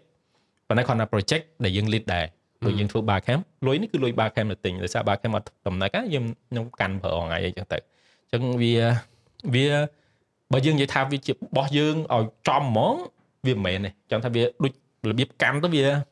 មិនបាញ់ទេមិនបាញ់ទេរបៀបចឹងណាមានអារម្មណ៍ហ្នឹងហ្នឹងបើបើខ្ញុំវិញពេលខ្ញុំទិញកាមេរ៉ាដំបូងខ្ញុំទិញ action cam ដែរតាអូឃើញរាល់ថ្ងៃខ្ញុំ ថតវីដេអូអីចូលចិត្តរបៀប DSLR ឬក៏ mirrorless អីចឹងមែនតែតាមពិតដំបូងខ្ញុំទិញ action cam ឯងមូលហេតុដំបូងហ្នឹងគឺដោយសារតែពេលហ្នឹងខ្ញុំចាប់ដើមវក់ជាមួយនឹងការធ្វើ vlog ហើយខ្ញុំចាប់ដើមវាថា consume មកវីដេអូពីបរទេសមកហ្នឹងច្រើនខ្លាំងមែនតើមកយប់មកយប់ដេកមើលមកអញ្ចឹងដល់ពេលពេលហ្នឹងមានលុយខ្ទង់ប្រហែលជា3 400ចង់ទិញកាមេរ៉ាបើទិញអារបៀប ដូរ lens ដូរអីបានវាមានអារម្មណ៍ថាវាស្ទើរពេកហើយអឺម្យ៉ាងទៀតខ្ញុំធ្វើការកាមុនហ្នឹងខ្ញុំចុះខេតច្រើនពេលខ្លះឡើងអង្តែនទៀតអញ្ចឹងនៅឃើញហីបើដាក់ action cam ពាក់នៅក្បាលអញ្ចឹងទៅហើយឡើងអង្តែនអញ្ចឹងទៅយកវីដេអូហ្នឹងមកផុសវារៀងតំណងហើយណាមួយអេកាលហ្នឹងខ្ញុំភ្លេចខ្ញុំមិនដឹងខ្ញុំទិញ drone មុនអីក៏អឺ GoPro មុនទេព្រោះបើបើទិញ drone drone ក៏ជាកាមេរ៉ាដែរគិតទៅពេលហ្នឹងហ្នឹងហើយកាមេរ៉ាហោះ កាមេរ៉ាក៏វាចេះហោះអញ្ចឹងកាលហ្នឹងខ្ញុំទិញអាហ្នឹងមុន ហើយដល់ពេលក្រោយក្រោយមកទៀតមកបានចេះតែសំសំលុយកាលហ្នឹងបើក bonus កន្លែងក្រុមហ៊ុនខ្ញុំមួយឆ្នាំមាន bonus ម្ដងដូចចាន់នេះនិយាយហ្នឹងតែពេលណាយើងមានលុយយើងត្រូវរកទឹកធ្វើម៉េចចាយអាលុយហ្នឹងអស់ដល់អេពីសូតមុនយកមកទិញកាមេរ៉ាទិញភ្លើងទិញអីចឹងទៅហើយអត់ចេះប្រើទេយកមកដល់ដូចធ្លាប់និយាយចឹង ចំដាក់ឲ្យបាញ់ភ្លើងហ្នឹងវាអត់ដូចវីដេអូពួកអាមេរិកចឹងទុកចោលអស់ពី3ឆ្នាំហ្មងដាច់ចិត្តយកមកប្រើវិញទៀតប៉ុន្តែចង់សួរចង់សួរបន្តចេះទៀតចន្ទឌីថាអឺបន្ទាប់ពីយើងមានកាមេរ៉ាយើងចេះថតរូបហើយនៅចាំបានទេថាចំណុចណាដែលយើងចាប់ដើម switch មកថតវីដេអូទៀតបន្ថែមពីលើអារូបថតហ្នឹងអូថតវីដេអូហ្នឹងហើយអឺពេលហ្នឹងដូចអឺ ពេលហ្នឹងចាប់ដើមខ្ញុំខ្ញុំថតរូបហើយវាមានអារម្មណ៍ថាពេលហ្នឹងចាប់ដើមយើងពេលមើលវីដេអូ YouTube អីចឹងទៅយើងមានអារម្មណ៍ថាយើងចង់ធ្វើដែរហើយម្យ៉ាងពេលហ្នឹងខ្ញុំពេលហ្នឹងប្រើ Sony Vegas ហើយថតកាមេរ៉ាហ្នឹងហើយខ្ញុំមានដ្រូនមួយខ្ញុំដើរតួអញ្ចឹងហើយពេលអញ្ចឹងថតវាកំ pl ែងកំ pl ែងនៅតាមខេត្តអីចឹងចាំមួយខ្ញុំដើរហៅវីដេអូព្រោះតាំងនៅក្មេងៗខ្ញុំមាននិយាយទៅតាំង2013 14បង្កើត talk show និយាយអីដូចអញ្ចឹងដែរចឹងនិយាយថាអញ្ចឹងហើយ អាចរនមួយខ្ញុំដែលមួយដែលវាថតជា host នៅអា talk show ហ្នឹងឥឡូវហ្នឹងវាពេញកន្លោះហើយតែឥឡូវមនុស្សចូល comment ក្នុងវីដេអូនោះអឺនិយាយទៅហ្នឹងហើយវាថាយើងមានអារម្មណ៍ថាវាវីដេអូវាមានអីផ្សេងបន្ថែមព្រោះជាតិផ្សែមដែលយើងអាចបង្កើតវាចូលក្នុងនឹងជា3 4នាទីដែលមនុស្សអាចសប្បាយជាមួយនឹងអាការចំណាយពេលហ្នឹងអញ្ចឹងក៏ចាប់តាមធ្វើវាអញ្ចឹងមានន័យថាតាមពិតទាំងថតរូបទាំងវីដេអូហ្នឹងវាទៅទន្ទឹមគ្នាបាទបាទគាត់ថាយើងមានចិត្តមួយចង់បង្កើតដូចជាស្តៀងជា show តិច ឬក៏ជា clip អីសម្រាប់វាវាល្អមើលជាងវាមានអីមើលច្រើនជាងរូបថតហ្នឹងពេលខ្លះខ្ញុំចង់ធ្វើដូចខ្ញុំដាក់វាអឺវីដេអូហើយយើង B roll ដូចយើងដូចក្រៅអូខេអញ្ចឹងមានចម្រៀងអញ្ចឹងហើយខ្ញុំចូលចិត្តបែបថាអូខេដល់ប្លង់មួយមនុស្សឲ្យចរន្តងាកមកអញ្ចឹងទៅហើយខ្ញុំ slow មកខ្ញុំចង់ធ្វើអាស៊ីនហ្នឹងអញ្ចឹងខ្ញុំបង្កើតអាហ្នឹងដើម្បីខ្ញុំអាចធ្វើមួយអា Sony Vegas ហ្នឹងបានខ្ញុំចូលចិត្តអាបែបអូខេអា tip អញ្ចេះអូខេអា ប្លង់ចេះខ្ញុំចង់ផលិត re re create យកវិញណាអញ្ចឹងខ្ញុំចិត្តបង្កើតអញ្ចឹងគុំចូលគ្នាទៅទៅវីដេអូមួយអញ្ចឹងទៅបាទចានេះនិយាយចំណុចហ្នឹងគួរចាប់អារម្មណ៍មែនតើតាមពិតខ្ញុំខ្ញុំធ្លាប់បញ្យល់ទៅអ្នកដែលសួរខ្ញុំថាចង់ធ្វើម៉េចឲ្យយើងចេះថតរូបឲ្យបានល្អឬក៏ថតវីដេអូបានល្អចេះចាប់ប្លង់ចេះអីចឹងខ្ញុំឧស្សាហ៍ប្រាប់គេដែរថាទៅមើលរបស់គេច្រើនណាពេលខ្លះយើងមើលទៅយើងឃើញរូបហ្នឹងកន្លែងណាស្អាតរូបមួយណាស្អាតដកជាប់ក្នុងចិត្តយើងឥឡូវសាកយករូបហ្នឹងមក recreate វា ឬក៏យក clip ហ្នឹង recreate វាឲ្យបានមើលបើសិនជាយើងយើងអត់ទាន់មានអីថ្មីក្នុងខួរក្បាលយើងមែនប៉ុន្តែបើសិនជាយើងមាន skill ដែលអាច recreate អាហ្នឹងឡើងវិញឬក៏ធ្វើអាហ្នឹងឡើងវិញបានមានន័យថាអូខេយើងបរៀនខ្លួនឯងឲ្យចេះជំនាញហ្នឹងមួយហើយអញ្ចឹងឧបមាថាថ្ងៃក្រោយយើងនឹកឃើញអីថ្មីក្នុងខួរក្បាលយើងក៏យើងរៀងដឹងផ្លូវតែអូខេទៅបង្កើតមិនបានវាចេញអារូបរាងហ្នឹងមកអញ្ចឹងហ្នឹងហើយនិយាយទៅសរុបមកបើយើងចង់ទៅបើវាមានវិធីច្រើនយើងរៀនតែបើវិធីដូចយើងនិយាយគ្នាហ្នឹងដែលបងជាខ្ញុំអាចសរុបមកវាអញ្ចឹង វាថាយើងរៀនតាមគោលបំណងអញ្ចឹងបើសិនយើងទៅយើងចង់ទៅរៀនពុបចូលរៀនដំបូងទៅទៅវិធីធ្វើ slow motion ធ្វើអីមកបើយើងទៅរៀនអាហ្នឹងយើងធ្វើយើងអាចយើងអាចធ្វើវាបានហើយប៉ុន្តែយើងអត់មានការការ motivate អីមួយដើម្បីផលិតអីមួយដែលយើងចង់ឃើញទេតែបើយើងចាប់ដើមពីអីដែលយើងចង់ឃើញហ្មងហើយចាំទៅអូខេអីចង់ឃើញហ្នឹងត្រូវការបច្ចេកទេសខ្លះហើយមិនទៅរៀនបច្ចេកទេសហ្នឹងដើម្បីបានអាហ្នឹងយើងធ្វើឆាប់បានដល់ជាបាទយើងមានអា purpose ក្នុងក្នុងខួរក្បាលតែយើងចង់បានហ្នឹងហើយត្រូវហើយ ចុះបងសុផាតវិញចាប់ដើមដឹងដល់ខ្លួនឯងមែនទេអាពេលហ្នឹង transition ណាវគ្គដែលយើងឈានជឿនមករកវីដេអូទៀតមែនតើទៅចំណុចដំបូងហ្មងគឺពី Sony Vegas អូ7ហើយអត់តន់ចេះថតអត់ចេះអីទេប៉ុន្តែសុទ្ធអ្នកមានអនុស្សាវរីយ៍មួយ Sony Vegas អឺស្អីគេ07ទៅចាំអាពណ៌យ៉ាងទឹកក្រូចហើយលោតមកមានឆ្នូតមកទៀតហើយពេលកាលហ្នឹងឡើងមកចំនួនចំនួន8អូចាប់ដើមយើងជួលហើយនឹងកុំព្យូទ័រខ្ញុំប្រើ Sony Vegas ដំបងអីគេ RAM អឺ128ដូចចាត់បាន256ទៀតហើយ hard disk 10G Pentium 3នៅញាត់ចូលទៀតហេតុតែចង់ហើយដំបងគេហៅថាចង់ឲ្យយើងសាកគឺគោលដៅហ្នឹងហ្មងដឹងចង់ចេះអីចង់ចេះតឡើងអសការ៉ាអូខេណែដូចគ្នា ហើយធ្វើអត់ចេញទេខ្ញុំអង្គុយមើលសភៅធ្វើរហូតធ្វើអត់ចេញហ្មងធ្វើអត់ចេញហ្មងគ្រាន់តែចាំហ្មងថាគេដាក់ font Lee Moon F4 ទំហំ64ចាំតែប៉ុណ្្នឹងឯងហើយធ្វើវាអត់ចេញចេញតែអសប៉ុន្តែវាអត់រត់អសហ្នឹងឯងអត់ដូចរបៀបយើងអត់សូវមានទេពកោសលនៅហ្នឹងប៉ុន្តែគឺចង់ចេះចង់ដឹងគ្រាន់តែបើសិនជាចាប់មកចាប់ផ្ដើមថតវីដេអូហ្មងអឺខ្ញុំដឹងថាការថតវីដេអូមិនមែនជាចំណងចំណូលចិត្តខ្ញុំប្រហែលទេ ក៏ប៉ុន្តែយើងចាប់ផ្ដើម switch មកថតហ្មងគឺពី action camera ហ្នឹងហ្មងទឹកក្រោយក្រោយនេះទេប្រហែលជាចន្លោះ2010ជាងអឺនោះប្រហែលជាណា17 18 18ហ្នឹងគឺខ្ញុំចាប់ផ្ដើមថតអីហើយហើយការថតរបស់ខ្ញុំភាគច្រើនគឺរបៀបឱកាសជំរុញឲ្យថតដូចជាខ្ញុំរៀប event ច្រើនអញ្ចឹងយើងត្រូវការណែនាំគេអញ្ចឹងយើងគ្រាន់តែបង្ហាញអឺធ្វើអីធ្វើអីបញ្យលគេឧទាហរណ៍បង្ហាញផ្លូវ ព្រោះ inspire វីដេអូដែលជំរុញខ្ញុំហ្មងគឺនៅពេលដែលខ្ញុំទៅចូលរួម event មួយនៅនៅនៅថៃខ្ញុំចាំបានណាអញ្ចឹងនៅថៃគាត់អត់ចេះវីដេអូដូចគ្នាប៉ុន្តែគាត់របៀបគាត់ធ្វើវីដេអូសាមញ្ញមួយខ្ញុំថាអាហ្នឹងគួរតែធ្វើវីដេអូបានណាណែនាំផ្លូវដើម្បីឲ្យទៅ event ហ្នឹងរបៀបគាត់ដើររបៀបគាត់ដើរទៅកន្លែងនេះជិះ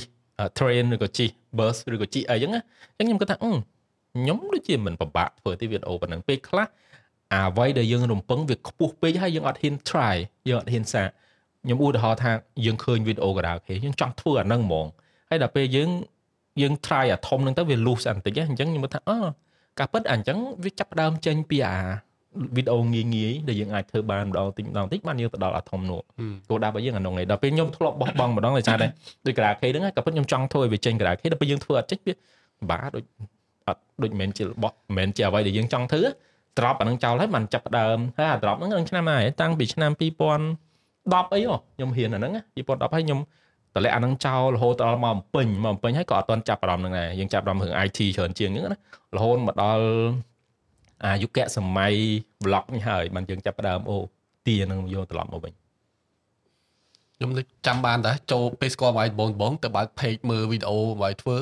គ្មានសូវទៅខ្វល់អីវីដេអូ ដោយអាវាថាបើកមកចុចតែ record យកហ្មងជួនកាលមុខមួយកណាត់នៅក្រោមនេះអាលើនេះសុំ monitor សល់ space ចោលអត់អត់សញ្ញយើងយើងអត់សូវខ្វល់ពីដូចខ្ញុំនិយាយហ្នឹងដល់ឥឡូវខ្ញុំគិតរឿង content ប៉ុន្តែគាត់ដល់ពេលដែលមកដល់ឥឡូវយើងទៅយើង improve យើងសាកល្បងយើង try យើងធ្វើអីចឹងទៅវាអឺយើងធ្វើកើតអូខេបើខ្ញុំវិញខ្ញុំនៅចាំខ្ញុំចាប់បានចំណុចមួយខ្លួនឯងកាលហ្នឹងអឺខ្ញុំមានចិត្តស្រឡាញ់វិស័យកុនដែរចង់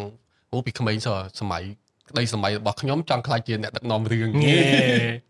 អត់ដឹងមកពីណាអត់ដឹងមកពីណាស្រាប់ដល់ពេលមួយចាញ់អាកំណត់ហ្នឹងមកហ្មងហើយចាំបានថាពេលមួយហ្នឹងបងអូនខ្ញុំវារៀនប្រហែលឆ្នាំទី1ទី2អីចឹងហើយអឺសាលាហ្នឹងមាន assignment ឲ្យធ្វើលក្ខណៈដូចរឿងខ្លី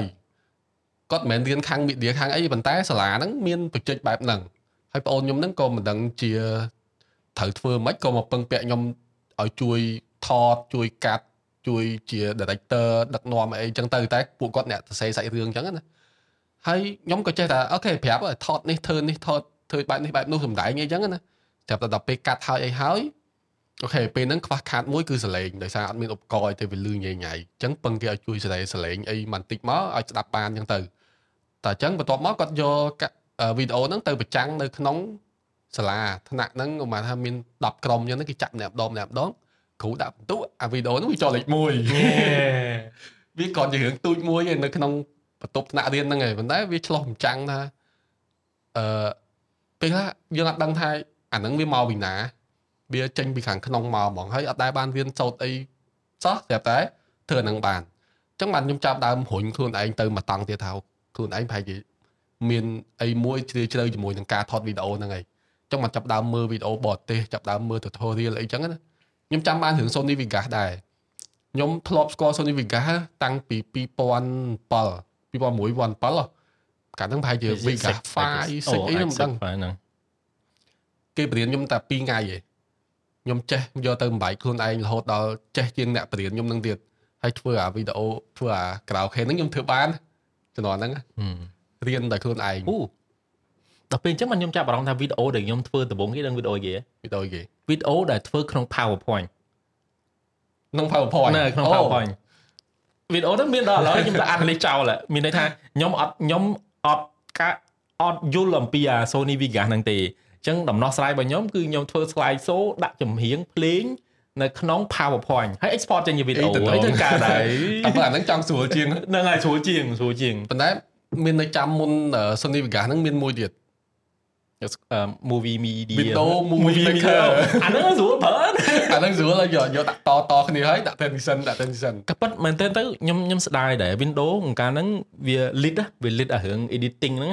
អឺគឺអាហ្នឹងគឺគ្រប់គ្នាគឺស្គាល់ហ្មងហើយវា easy way គាត់ថា tool ដែលងាយស្រួលដើម្បីគេធ្វើបានហ្មងប៉ុន្តែវាស្លាប់គ្រួយដល់ពេលដល់ឥឡូវចាញ់តាំងពីអា iMovie របស់ហ្នឹង Mac ទៀតស្លាប់ត្រឹម iMovie ចេញមក iMovie មាន transition ស្អាត ខ្ញុំក៏ឃើញទៅឃើញ transition ណារត់ដូចទៅភៅគេបើកចឹងណាហើយរត់ពី album មួយទៅ album មួយខ្ញុំក៏ឃើញអាហ្នឹងអូទៅលួចខ្ចី Mac បោះ MacBook បោះបោះបងតែកាលហ្នឹងគេហៅ Mac ចិនតោះ Mac ចិនតោះ Mac ចិនតោះយកមកប្រើអាហ្នឹងតោះឥឡូវដល់សំណួរសិក្ខីមួយរឿងសម័យសម័យតិចចំចង់ចង់សួរថាចេះបើសិនជានៅលើលោកហ្នឹងណាមានតែ កាមេរ៉ានិងទូរស័ព្ទប៉ុន្តែគេឲ្យជ្រើសថាឥឡូវត្រូវតែមានមួយអត់មួយអញ្ចឹងឧទាហរណ៍ដូចចន្ទឌីមួយជីវិតហ្នឹងគេឲ្យថាបើប្រើទូរស័ព្ទគេឈប់ឲ្យកាន់កាមេរ៉ាហ្មងតែបើឲ្យកាន់កាមេរ៉ាគេឲ្យឈប់កាន់ smartphone ហ្មងតែទូរស័ព្ទតេធម្មតាបានណាតែដក smartphone ចេញអូហ្នឹងហើយនិយាយថា smartphone ទេអត់អត់និយាយរឿងអាទូរស័ព្ទ phone ធម្មតាបានចែកថា smartphone និងកាមេរ៉ាយកមួយណាបើគេឲ្យរើសតែមួយប្រើមួយជីវិតហ្មងសិតថ្មីសិតថ្មី smartphone ឬក៏ដាំ Mi phone អឺរវាង smartphone ហើយនិងកាមេរ៉ាបើសិនជាមួយជីវិតហ្នឹងគេឲ្យប្រើតែមួយអត់មួយតែយកមួយតែ smartphone អត់ smart ទេបាទ smartphone smartphone ធម្មតាថតវីដេអូបានថតបានដូចគ្នាអ៊ីនធឺណិតបើអីបានហ្នឹងចង់និយាយថា smartphone ហ្មងអូខេ smartphone ហ្នឹង smartphone ហ្នឹងហើយបើយើងប្រើយើងទៅយកកាមេរ៉ាគេលើឲ្យយើងកាន់ smartphone មួយជីវិតអូខេតែកាន់ណាដាំ phone បានកុំឲ្យថាបានតែបានអីចឹងហ្នឹងហើយមានន័យថាបើសិនយើងកាន់ i កាន់ទូរស័ព្ទ យើងកាន់ទូរស័ព្ទទៅប៉ុន្តែបើសិនអានេះយើងគេឲ្យដាំដាំមី free មួយទៀតឯងចង់និយាយថាបើយើងចុំអឺបាក់មកយកបាទបាទឥឡូវខ្ញុំថាខ្ញុំយក smartphone មួយជីវិតហ្នឹងគេលើយើងប៉ះកាមេរ៉ាមកអូខេតែបើយើងយកកាមេរ៉ាមួយជីវិតហ្នឹងគេលើប៉ះ smartphone ហ្មងតែប៉ះដាំមី phone អូបានខេដាអូំខេ phone អូបានខេអូខេខ្ញុំខ្ញុំឆ្លើយមុនហ្នឹងហើយខ្ញុំយក smartphone យក smartphone អូ Yeah. ខេបកស្រាយខ្លះខ្លះៗមកព្រោះអឺ ផ្នែកមួយនៃការផលិតគឺយើងផ្សាយហឹមអញ្ចឹងបើយើងយកកាមេរ៉ាអត់ផ្សាយអត់ចេញទេបានតែយើងថតចូលមកទុកវាសម្រាប់យើងអ្នកចង់ទុកវាទុកល្អតែគាត់ថាបើសិនយើងយក smartphone យើងថតវីដេអូក៏បានអឺរូបក៏បានទោះបីគុណភាពវារៀងទាបជាងតិចប៉ុន្តែយើងនៅអាចចែកម្លែកទៅអ្នកផ្សេងបានអញ្ចឹងខ្ញុំគិតថាខ្ញុំយក smartphone យក smartphone បើខ្ញុំក៏យក smartphone ដែរប៉ុន្តែគោលដៅឬក៏ purpose ឬក៏គោលបំណងប្រហែលជាខុសពីចាន់ឌីបន្តិចដោយសារតែខ្ញុំគិតថា ខ្ញុំអត់យកអឺកាមេរ៉ាទៅធ្វើការងាររឿងដូចជាខ្ញុំអត់ចង់ទៅធ្វើជាអ្នកដឹកនាំកុនអត់ខ្លាចជាអ្នកដែលធ្វើស្អីគេរឿងថតរឿងអីទេគោលដៅរបស់ខ្ញុំគឺខ្ញុំធ្វើ content ឬក៏ធ្វើវីដេអូដែលអាចឲ្យគេទទួលយកបានខ្លឹមសារអញ្ចឹងខ្ញុំគិតថា smartphone គឺជារបស់ដែលខ្ញុំអាចធ្វើអានឹងបាន ដោយអត់មានឧបសគ្គឯងអញ្ចឹងសម្រាប់ខ្ញុំគឺវាជាជំរើសល្អជាងហើយខ្ញុំក៏ គិតថា smartphone ហ្នឹងវានឹងអាចអឺអឺជួយជំនួសរឿងផ្សេងក្នុងពេលតែមួយលឿនការងារហ្នឹងដែរហឹមអឺកាមេរ៉ាយើងអាចធ្វើបានតើតែយើងរំពឹងថានឹងធ្វើអឺ quality ខ្ពស់យើងចង់បាន quality វាអាចរឿងពីរចេះដែរដូចអ្នកខ្លះគឺគាត់ចង់បង្ហាញអំពីតាក់ទិចអំពីគុណភាពអំពីអីខ្ញុំគិតថាវាជាជំរើសល្អក្នុងការរើសកាមេរ៉ាប៉ុន្តែគោលដៅខ្ញុំតាំងពីដើមអើងអើយមក វាអើអត់អើយអឹងអើយមកគឺវាសម្រាប់តែយើង produce content ទេអឺអញ្ចឹងហើយអាចថា interest អាការចាប់អារម្មណ៍ហ្នឹងតាំងពីដើមមកដូចឃើញទេខ្ញុំអត់ដែលចាប់អារម្មណ៍ការកាមេរ៉ាសោះហ្មងហឹមអឺភាគច្រើនគឺយើងធ្វើមិនឲ្យបានផលិត content អញ្ចឹងខ្ញុំអត់អត់ care ទេកាមេរ៉ាស្អីក៏បានឲ្យតែចេញមកខ្ញុំអាចផលិត content បានគឺជាអ្វីដែលខ្ញុំចង់បានហើយអញ្ចឹងគោលដៅរបស់ខ្ញុំប៉ុន្តែបើសិនជាថ្ងៃក្រោយខ្ញុំអត់ដឹងទេប៉ុន្តែឥឡូវខ្ញុំជ្រាបគេគេឲ្យរើសគេ ឲ្យឥឡូតើវឥឡូវថ្ងៃហ្នឹងឯងប៉ុន្តែថ្ងៃក្រោយខ្ញុំថាដូរចិត្តខ្ញុំអត់ដឹងហ្នឹងទេហើយប៉ុន្តែឥឡូវជួនកាលអាកាមេរ៉ាហ្នឹងឥឡូវគេដាក់ទេបានហ្នឹងមិនដឹងហើយអូសខេយសូអញ្ចឹងបច្ចុប្បន្នគឺខ្ញុំរើទូរស័ព្ទហើយហ្នឹងហើយខ្ញុំគិតថាបើសួរមនុស្សនៅលើពិភពលោកហ្នឹង90ភាគរយភាគរយគេនឹងរើសយក smartphone ហើយតែខ្ញុំខ្ញុំឆ្លើយយកកាមេរ៉ាចាស់អឺដោយសារវាតាក់ទងទៅនឹងក្តីសម័យរបស់យើងយើងចង់អឺ មានអ្វីវែងឆ្ងាយជាមួយនឹងការប្រើប្រាស់កាមេរ៉ាហ្នឹងទៀតអាចថាបើយើងមើលតាមអ្វីដែលយើងធ្វើរាល់ថ្ងៃក្តីសម័យរបស់យើងវាធំសុទ្ធតែអ្នកផលិតកុនអីអីចឹងប៉ុន្តែវាខ្ញុំគិតថាវាធំសឹងតែយើងមិនអាចទៅរួចប៉ុន្តែដល់ពេលយើងមើលអាសកម្មភាពដែលយើងធ្វើរាល់ថ្ងៃវាអាចដែរវាមានភាគរយ1%ភាគរយ2%ក្នុងហ្នឹងដែរអញ្ចឹងអត់បោះបង់ទេនៅតែបន្តហើយដល់ពេល smartphone សុខចិត្តថាឥឡូវកម្មតិចទៅ ប្រើដាំមី phone ទៅប៉ុន្តែអឺត្រូវការប្រើ social media អីប្រើ laptop ណាហ្នឹងហើយប្រើ Mac ប្រើ Mac គេចឹងចឹងចឹងមិនទៅប្រើ laptop បានដែរចាំប្រាប់មិនចាំប្រាប់មិនអត់គេតែពីរហ្នឹងគេនិយាយនេះគេមានថាគេមានថាអ៊ីនធឺណិតឬក៏អីចា social វា media ចាដូរបានដូរបានប្រើ laptop បានណា កណ្ដងទៀតបានដូរយ៉ាងចាំមិននិយាយប្រើ iPad បានអូមែនអឺមែនយេអូចាំចាប់ហើយអត់ទេក៏ពិតសួរហ្នឹង iPad វាចូលមកក្នុងនេះចាស់យើងគិតថាបើថាអត់ប្រើហ្នឹងគឺប្រើ MacBook អត់ឬទេក៏អីមែនតែ laptop ទៅហ្មងខ្ញុំយល់ពីគោលបំណងរបស់ Domfil គាត់សួរថារវាងជំរើសដែលឲ្យយើងរើសហ្មងណាយើងអត់គិតអំពី solution អីផ្សេងទេខ្ញុំនៅតែរើសទូរស័ព្ទហ្នឹងព្រោះហើយដោយសារតែគោលដៅរបស់ខ្ញុំមិនមែនកាមេរ៉ាទេគឺទូរស័ព្ទអញ្ចឹងខ្ញុំគិតថាអឺឲ្យតែ produce content បាន គឺបានហើយហើយកាមេរ៉ាទូរស័ព្ទវាងាយស្រួលដល់ដោយសារតែគោលដៅរបស់យើងគឺផលិត content ដែលយើងគិតថា produce education ឬក៏ការអប់រំទៀតប៉ុន្តែ Domfil គោលដៅរបស់គាត់ផ្សេងតាក់ទងជាមួយនឹង quality ឬក៏ថ្ងៃក្រោយទៅអាចអាការរើសទូរស័ព្ទរបស់គាត់ហ្នឹងអាចคล้าย អាក្តីសម័យរបស់គាត់ខ្លាចជាការពិតជាអ្នកដឹកនាំឬក៏ការផលិតអ្វីមួយដែលគាត់ចង់បានចេញពីកាមេរ៉ាហ្នឹងហ្មង ហឹមវាអត់មានអីខុសអីត្រូវទេអានេះគ្រាន់តែយើងសួរដើម្បី សួរខ្លួនឯង អឺឲ្យវាមាន content អញ្ចឹងយើង transition ដល់កន្លែងកាមេរ៉ានិងទូរស័ព្ទអីប៉ុន្តែសូមឆ្លៀតរំលឹកតិចថា episode podcast របស់យើង គឺ sponsor ដោយហាងទូរស័ព្ទដៃទំនើប Peterphone ចឹងគ្រាន់តែចង់រំលឹកតិចទេថា Peterphone មាន promotion បែបបងលុះអត់ការប្រាក់ទៀតអូមានអឺហើយឈុតកាតឈុតអី visa card អីបានអញ្ចឹងបើចង់ដឹងព័ត៌មានលម្អិតអាចទៅមើល page របស់ត្រូវ Peterphone ចឹបាងនខ្ញុំប្រើទូរស័ព្ទត្រូវអ្នករើយកទូរស័ព្ទមិញហ្នឹងចាំតែសេរីទៅ Peter អញ្ចឹងឥឡូវយើងចូលមកដល់ប្រធានបទទី2គឺតកតងនឹងកាមេរ៉ានៅលើ smartphone ចង់សួរគំនិតគ្នាយើងបន្តិចថាមួយរយៈចុងក្រោយហ្នឹងចាអារម្មណ៍ឃើញថាវា មានការវិវត្តចំណុចណាដែលដែលយើងកត់សម្គាល់ហើយវាមានអារម្មណ៍ថាវាតាក់នៅក្នុងចិត្តយើងរៀងច្រើនអញ្ចឹងណាមានសង្កេតឃើញចំណុចណាវាតាក់នឹងតាក់មិនអារបៀបថាយើងសង្កេតឃើញអូកាមេរ៉ាទូរស័ព្ទឥឡូវវាម៉ានហ្នឹងវារីកចម្រើនណាស់ផ្នែកនេះគួរឲ្យចាប់អារម្មណ៍ដែលយើងយើងតែយើងចាំហ្មងណាហឹមហឹម អឺខ្ញុំមុនចុះសុំមុនសុំមុនមកមែនតើទៅអាឧបករណ៍ពីរហ្នឹងគឺខ្ញុំបែងចែកដាច់គ្នាមកមានន័យថារបស់មួយហ្នឹងអត់អាចជំនួសរបស់មួយទៀតទេហឹមអឺអត់អាចហ្មងព្រោះដោយសារតែកាមេរ៉ាគឺគេធ្វើមកបែបកាមេរ៉ាបែបរហ័សបែបលឿនបែបអាចធ្វើស្អីមួយឲ្យបានប្រសើរជាងកាមេរ៉ាប៉ុន្តែកាមេរ៉ាគឺជារបស់មួយសម្រាប់ផលិតយកមាតិកាហ គុណភាពសម្រាប់ផលិតទៅលើវិស័យ media ហ្នឹងហ្មងសម្រាប់ខ្ញុំការគិតរបស់ខ្ញុំណាបាទអញ្ចឹងសម្រាប់ខ្ញុំហ្មងទោះបីជាកាមេរ៉ាទូរស័ព្ទ improve កប់យ៉ាងម៉េចក៏ដោយក៏នៅតែខុសដាច់ពីកាមេរ៉ាអឺ DSLR ឬក៏អី mirrorless អីហ្នឹងទៅក៏ប៉ុន្តែមុខងាររបស់កាមេរ៉ាដែលខ្ញុំចាប់អារម្មណ៍រយៈចុងក្រោយហ្នឹងគឺវាតាក់ទងជាមួយនឹងអា AI ហើយអាការអាការភ្ជាប់ជាមួយនឹងអាអា machine learning ណាហឹមដែលកាមេរ៉ាធ្វើការទេ គឺវាមាននៅក្នុងហ្នឹងវាជួយសម្រួលបន្ថែមដូចជាអឺកាមេរ៉ារបស់យើងធម្មតាតែពេលយើងថតដើម្បីឲ្យគុណភាពល្អគេចាប់ផ្ដើមដោះដូរគ្រឿងអាចជា lens អាចជាឧបករណ៍ជំនួយបន្ថែមអាចជាអីយ៉ាងទៅប៉ុន្តែកាមេរ៉ាគឺជាឧបករណ៍ដែលអាចធ្វើរឿងហ្នឹងបានទេអញ្ចឹងអ្វីដែលអាចធ្វើបាន គឺ AI ហ្នឹងមកហើយសម័យកាលឥឡូវគឺ AI ទៀតអញ្ចឹងយើងអត់ដឹងថាអាការកែរូប របស់ AI នៅក្នុង machine learning ហ្នឹងវាបានស្អីខ្លះទេសម្រាប់ក្រុមហ៊ុនដែលគេធ្វើ AI ហ្នឹងហើយខ្ញុំជឿថាទិន្នន័យទាំងអស់ហ្នឹងឯងអនាគតទៅគេនឹងដាក់បញ្ចូលទៅក្នុងអាប្រភេទ software ទាំងអស់ហ្នឹងអាចថាជាកាមេរ៉ាហ្នឹងឯងអញ្ចឹងសម្រាប់ខ្ញុំយើងដឹងហើយបច្ចុប្បន្នទោះបីវាអត់ដល់កម្រិតណាក៏ដោយយើងឃើញហើយ AI ផលិតអឺព្រះច័ន្ទបានអាច zoom ដល់ព្រះច័ន្ទហ្នឹងហើយ zoom ពូលភ្លើងក៏ចេញព្រះច័ន្ទដែរឧទាហរណ៍អញ្ចឹងណាប៉ុន្តែថ្ងៃក្រោយទៅវានឹងអាចប្រសើរយ៉ាងហ្នឹង វានឹងអាចមានរឿងអីដែលយើងនឹងអាចវ៉ាវភ្ញាក់ផ្អើលខ្ញុំក៏អត់ដឹងដូចគ្នាដែរយើងទៅតឹងរងចាំមើលហើយខ្ញុំអ្វីដែលចាប់អារម្មណ៍បំផុតនៅក្នុងវិយាចុងក្រោយគឺអាហ្នឹងឯងព្រោះដោយសារតែកាមេរ៉ាទោះបីវាទំអាកាមេរ៉ាទូរស័ព្ទយើងទោះបីវាទំនើបមិនក៏ដោយវាក៏នៅតែក្រោយអាមុខងារកាមេរ៉ាដែលគេផលិតមកពួកអាកាមេរ៉ាហ្នឹងវាចេញមុនអាទូរស័ព្ទវាច្រើនច្រើនច្រើនយុគកៈហើយហើយខ្ញុំជឿថាអ្នកដែលចាក់ខុសវិស័យនៅក្នុងកាមេរ៉ាក៏គេដឹងច្បាស់ដែររវាងការបែងចែកពីរហ្នឹង ជាអញ្ចឹងតាមពិតទៅចេះអឺចំណុចដែលកាមេរ៉ាទូរស័ព្ទហ្នឹងវាទៅអត់រួចមួយកាមេរ៉ាចំតួម៉ាស៊ីនរបស់គេហ្មងគឺត្រង់ទំហំមៀតរបស់វាទូរស័ព្ទវាមាន Sensor limit រឿងកម្រាស់ស្ដើងអីចឹងណាអញ្ចឹងអត់អាចដាក់ sensor អីធំបានទេចុះចាន់ឌីមានមានចំណុច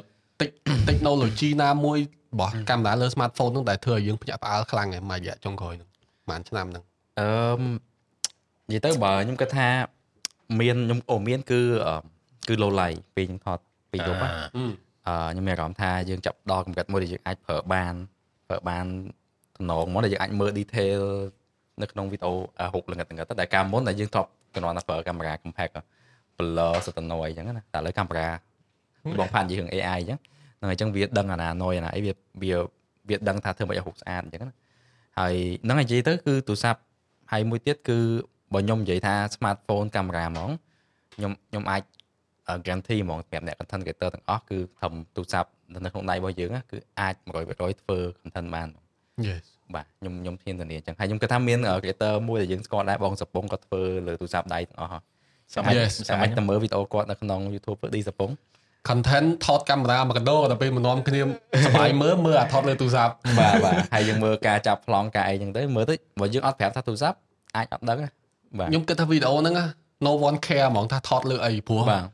អ្វី visual ដែលដែលបង្ហាញមកហ្នឹងវាគ្រប់គ្រាន់ហ្មងហ្នឹងហើយគុណភាពអីហ្នឹងហើយ story គឺវាមានមក play ហ្នឹងហើយសូម្បីតែសលេងណាគាត់អត់មានដោតអីជួយទៀតគឺបាទឆៅឆៅចេញពីទូរស័ព្ទហ្នឹងមកហ្នឹងហើយ good ដែរក៏ប៉ុតចំណុចហ្នឹងវាវាអាចឲ្យអ្នកស្ដាប់ដែលអ្នកចាប់ផ្ដើមដំបូងគួរតែពួកយើងនិយាយពីទូរស័ព្ទពីការចាប់ផ្ដើមមែនប៉ុន្តែសំខាន់យើងហ៊ានចាប់ផ្ដើមអឺរបស់ដែលយើងមាននៅក្នុងដៃខ្ញុំជឿថាគ្រប់គ្នាទាំងអស់មាន smartphone ហើយ smartphone នេះឯងដែលជារបស់មួយដែលអាចឲ្យអ្នកទាំងអស់គ្នានឹងក្លាយជា content creator បើសិនជាយើងចង់ហើយអាចឲ្យអ្នកគ្នាក្លាយជាអ្នកឆ្លាញ់អាវិស័យ media ហ្នឹងចេញពីហ្នឹងឯងពីដើមដូចដូចចិនឌីដូចដុំ feel និយាយមិញរំបានកាន់កាមេរ៉ារំបានអាហ្នឹងប្រតិចិត្តមកមិនងាយណាដល់ពេលឥឡូវរបស់មានកបដៃអី try ទៅសាកតែយើងនឹងអាចខ្លាយទោះបីយើងមិនចាប់អាជីពអាហ្នឹងក៏យើងអាច try ថាហ្នឹងជាក្តីសម័យរបស់យើងអត់ ពេលខ្លះអារបស់ដែលជាក្តីសម័យឬក៏ passion របស់យើងហ្នឹងយើងវាអត់ដឹងខ្លួនលុះតែតែយើងទៅបានកាន់អាហ្នឹងដោយចៃដន្យប៉ុន្តែពេលខ្លះអាចៃដន្យហ្នឹងវាមិនកើតឡើងអញ្ចឹងតើថាយើងព្យាយាមរុញខ្លួនយើងហ្នឹងឲ្យទៅប៉ះអារបស់ឲ្យច្រើនទៅពេលខ្លះប៉ះចំរបស់ដែលជា passion យើងមិនយើងដឹងតើយើងអត់ស្វែងអី something new ឲ្យច្រើនទេអត់ដឹងទេប៉ះឆក់ប៉ះឆក់ប៉ះឆក់ប៉ះឆក់ឆេះតិចឆេះបត បើសម្រាប់ខ្ញុំចំណុចដែលខ្ញុំ surprise ខ្លាំងហ្មងនៅលើបច្ចេកវិទ្យា smartphone គឺអឺដូចបងឯងនិយាយអញ្ចឹង AI ហ្នឹងដែលវាអាចជួយកែពលឺរូបថតពេលខ្លះថតពេលយប់ចេញមកឡើងភ្លឺច្បាស់ចេះហើយវា learn ដឹងពី pattern នៃចំណុចចំណុចអវិជ្ជមានឬក៏ចំណុចខ្វះខាតរបស់ performance របស់កាមេរ៉ាខ្លួនឯងហ្នឹងវាថាវាចេញ noise ឡើងណាឡើងណាវា study ដឹងអញ្ចឹងវាអាចលុប noise ហ្នឹងបានទៀតព្រោះនៅលើ បច្ចេកវិទ្យាកាមេរ៉ាគឺវាពាក់ព័ន្ធទៅនឹងអឺគេហៅរូបវិទ្យាច្រើនទៅទៅនឹងទំហំ sensor ច្រើនតែទៅនឹងទំហំកែវ lens ច្រើនប៉ុន្តែទូរស័ព្ទវាស្ដើងអញ្ចឹងវាមានរបៀបថាដែនកំណត់របស់វាវាអាចធ្វើ sensor នឹងធំបានទេអញ្ចឹងចុងក្រោយមានតែយក AI នឹងមកជួយរហូតដល់គេចេះបំបែក sensor មួយ pixel ទៅជា4ក្នុង4ហ្នឹងបំបែកទៅ4ទៀតរហូតដល់ថតបាន ពី12 megapixel ឡើងដល់48ឡើងដល់200អីចឹងណាអាចំណុចហ្នឹងខ្ញុំមានអារម្មណ៍ថាពិតជា surprise surprise ខ្លាំងមែនតើនៅពេលដែលគេអាចធ្វើចឹងបានចឹងឥឡូវតទៅមួយវគ្គទៀត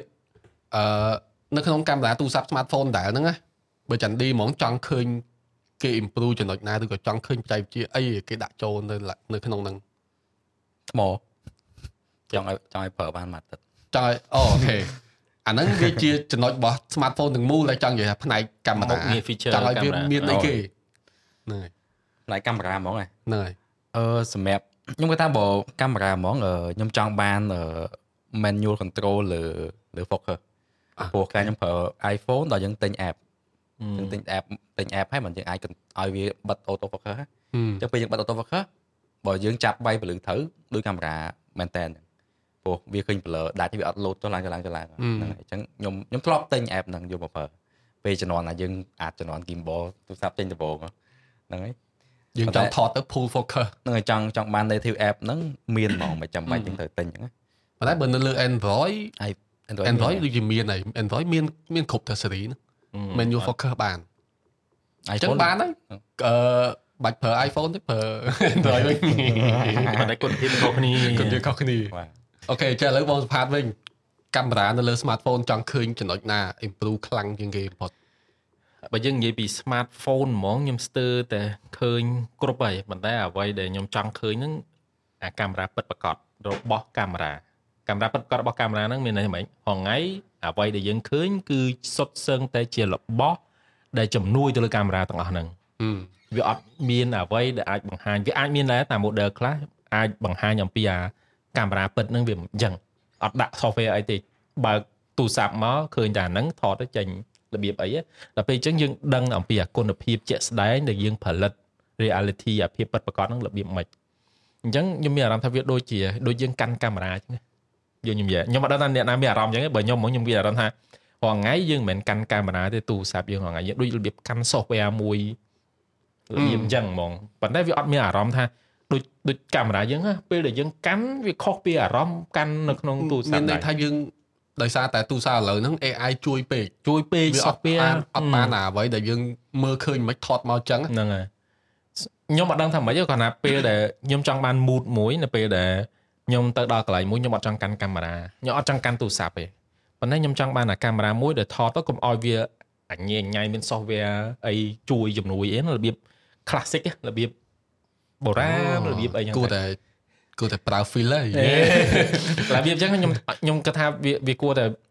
ទូរស័ព្ទហ្នឹងវាមានមុខងារមួយជំរុះ feature ទាំងអស់ទុករបស់មួយដែលជារបស់ដែល traditional មួយសម្រាប់ឲ្យយើងប្រើជាជាលក្ខណៈដែលយើងទៅចង់ disconnect the world ហ្មង connect ជាមួយនឹងធម្មជាតិហើយនឹងទាំងអស់ហ្នឹងពួកដោយសារតែចេះខ្ញុំគឺអ្នកដែលចូលចិត្តថតទេសភាពភាគច្រើនកម្ររូបថតរបស់ខ្ញុំហ្មងកម្រមានមនុស្សភាគច្រើនគឺទេសភាព ចឹងច្រើនដោយជើងដោយស្បែកជើងដោយអីហ្មងតន្ទិញទួចអីប៉ុណ្ណេះគឺទេសខ្ញុំមិនដឹងថាម៉េចទេគាត់ថាទេសភាពវាហាក់បីដូចជាពេលដែលយើងទៅគឺយើងពេលដែលយើងអត់ទៅយើងមើលទេសភាពហ្នឹងជំនួសនៅអ្វីដែលយើងទៅមិនមិនយើងទៅមើលមានន័យថាចេះអ្នកខ្លះគាត់ទៅដើរលេងគាត់ដើរមួយមនុស្សមិនដើរមួយទេសភាពណាអញ្ចឹងហើយដល់ពេលខ្ញុំទៅដើរលេងគឺខ្ញុំដើរមួយអាទេសភាពហ្នឹងមនុស្សគឺយើង connect គ្នាហើយអញ្ចឹងទៅខ្ញុំចង់បានអារម្មណ៍នៅពេលដែលឧទាហរណ៍ថាខ្ញុំទៅអរ៉ែងកាលពីប្រហែលឆ្នាំមុនអញ្ចឹង អញ្ចឹងទូរស័ព្ទទាំងអស់គឺអត់អាចប្រើអីបានក្រៅពីកាមេរ៉ាទេព្រោះវាអត់មានអ៊ីនធឺណិតអញ្ចឹងអញ្ចឹងខ្ញុំពេលពេលហ្នឹងខ្ញុំសម័យថាចុះបើសិនមានកាមេរ៉ាមួយរបៀប classic យើងទៅយើងខ្វល់អីយើងមានអាហ្នឹងដូចរបៀបអា feel យើងពីដើមហ្នឹងកាន់ទៅដើរថតវាដូចអារម្មណ៍ថាវា connect ជាមួយនឹងធម្មជាតិហ្មងអញ្ចឹងបានបានពេលខ្លះខ្ញុំឃើញរូបថតរបស់ឯង send មកឬបរោះមកមានអារម្មណ៍ថាវាមាន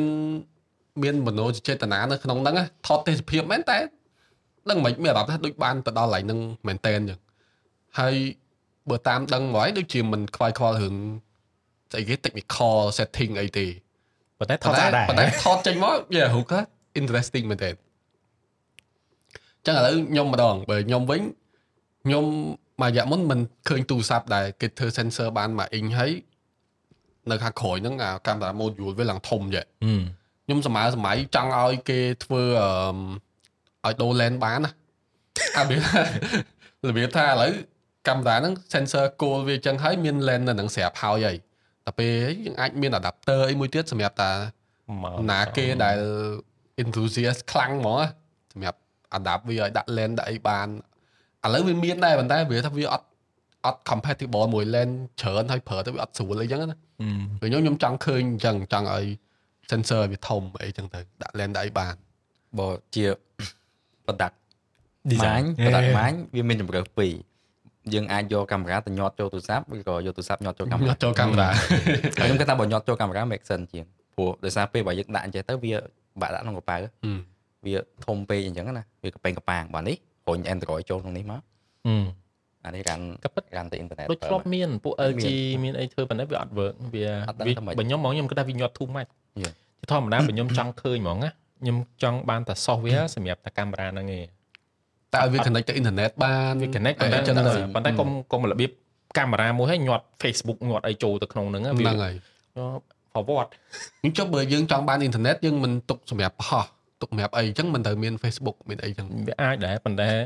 អ្នកដែលគាត់ជ្រើសរើសអាកាមេរ៉ាអ្នកដែលគាត់ឆ្លាញ់កាមេរ៉ាប្រហែលជាខ្ញុំគិតថាប្រហែលជាគាត់មិនត្រូវការអញ្ចឹងទេព្រោះជាធម្មតាអ្នកដែលគាត់អឺ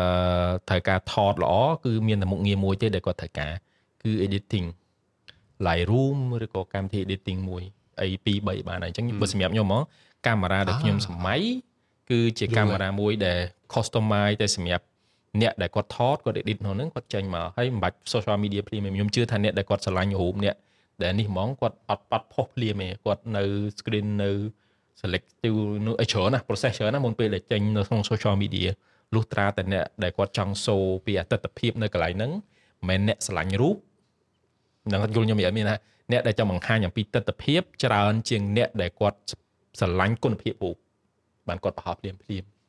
អឺខ្ញុំគាត់ថាហេតុខ្ញុំខ្ញុំទាយទាយថាហេតុផលដែលវាអត់ដើរដោយសារតែនៅពេលដែលកាមេរ៉ាហ្នឹង នៅពេលដែល function កាមេរ៉ាហ្នឹងវាអាច share ហុកទៅទូរស័ព្ទបាន offline អញ្ចឹង there's no អត់មានហេតុផលអីដែលយើងត្រូវប្រើប្រើប្រើទូរស័ព្ទក្នុងកាមេរ៉ាមួយដោយសារតែយើងត្រូវការទៅហុកចេញពីវាណាឲ្យទៅហុកនឹង high quality មកទូរស័ព្ទដើរតួជាទូរស័ព្ទវាធ្វើការវាធម្មតាអញ្ចឹង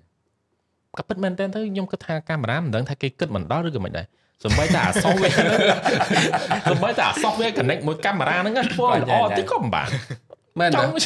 អត់យល់វាដូចរឿងអត់ដេបអត់ដប់អត់ដេបដប់ហ៎អត់ទៅ smooth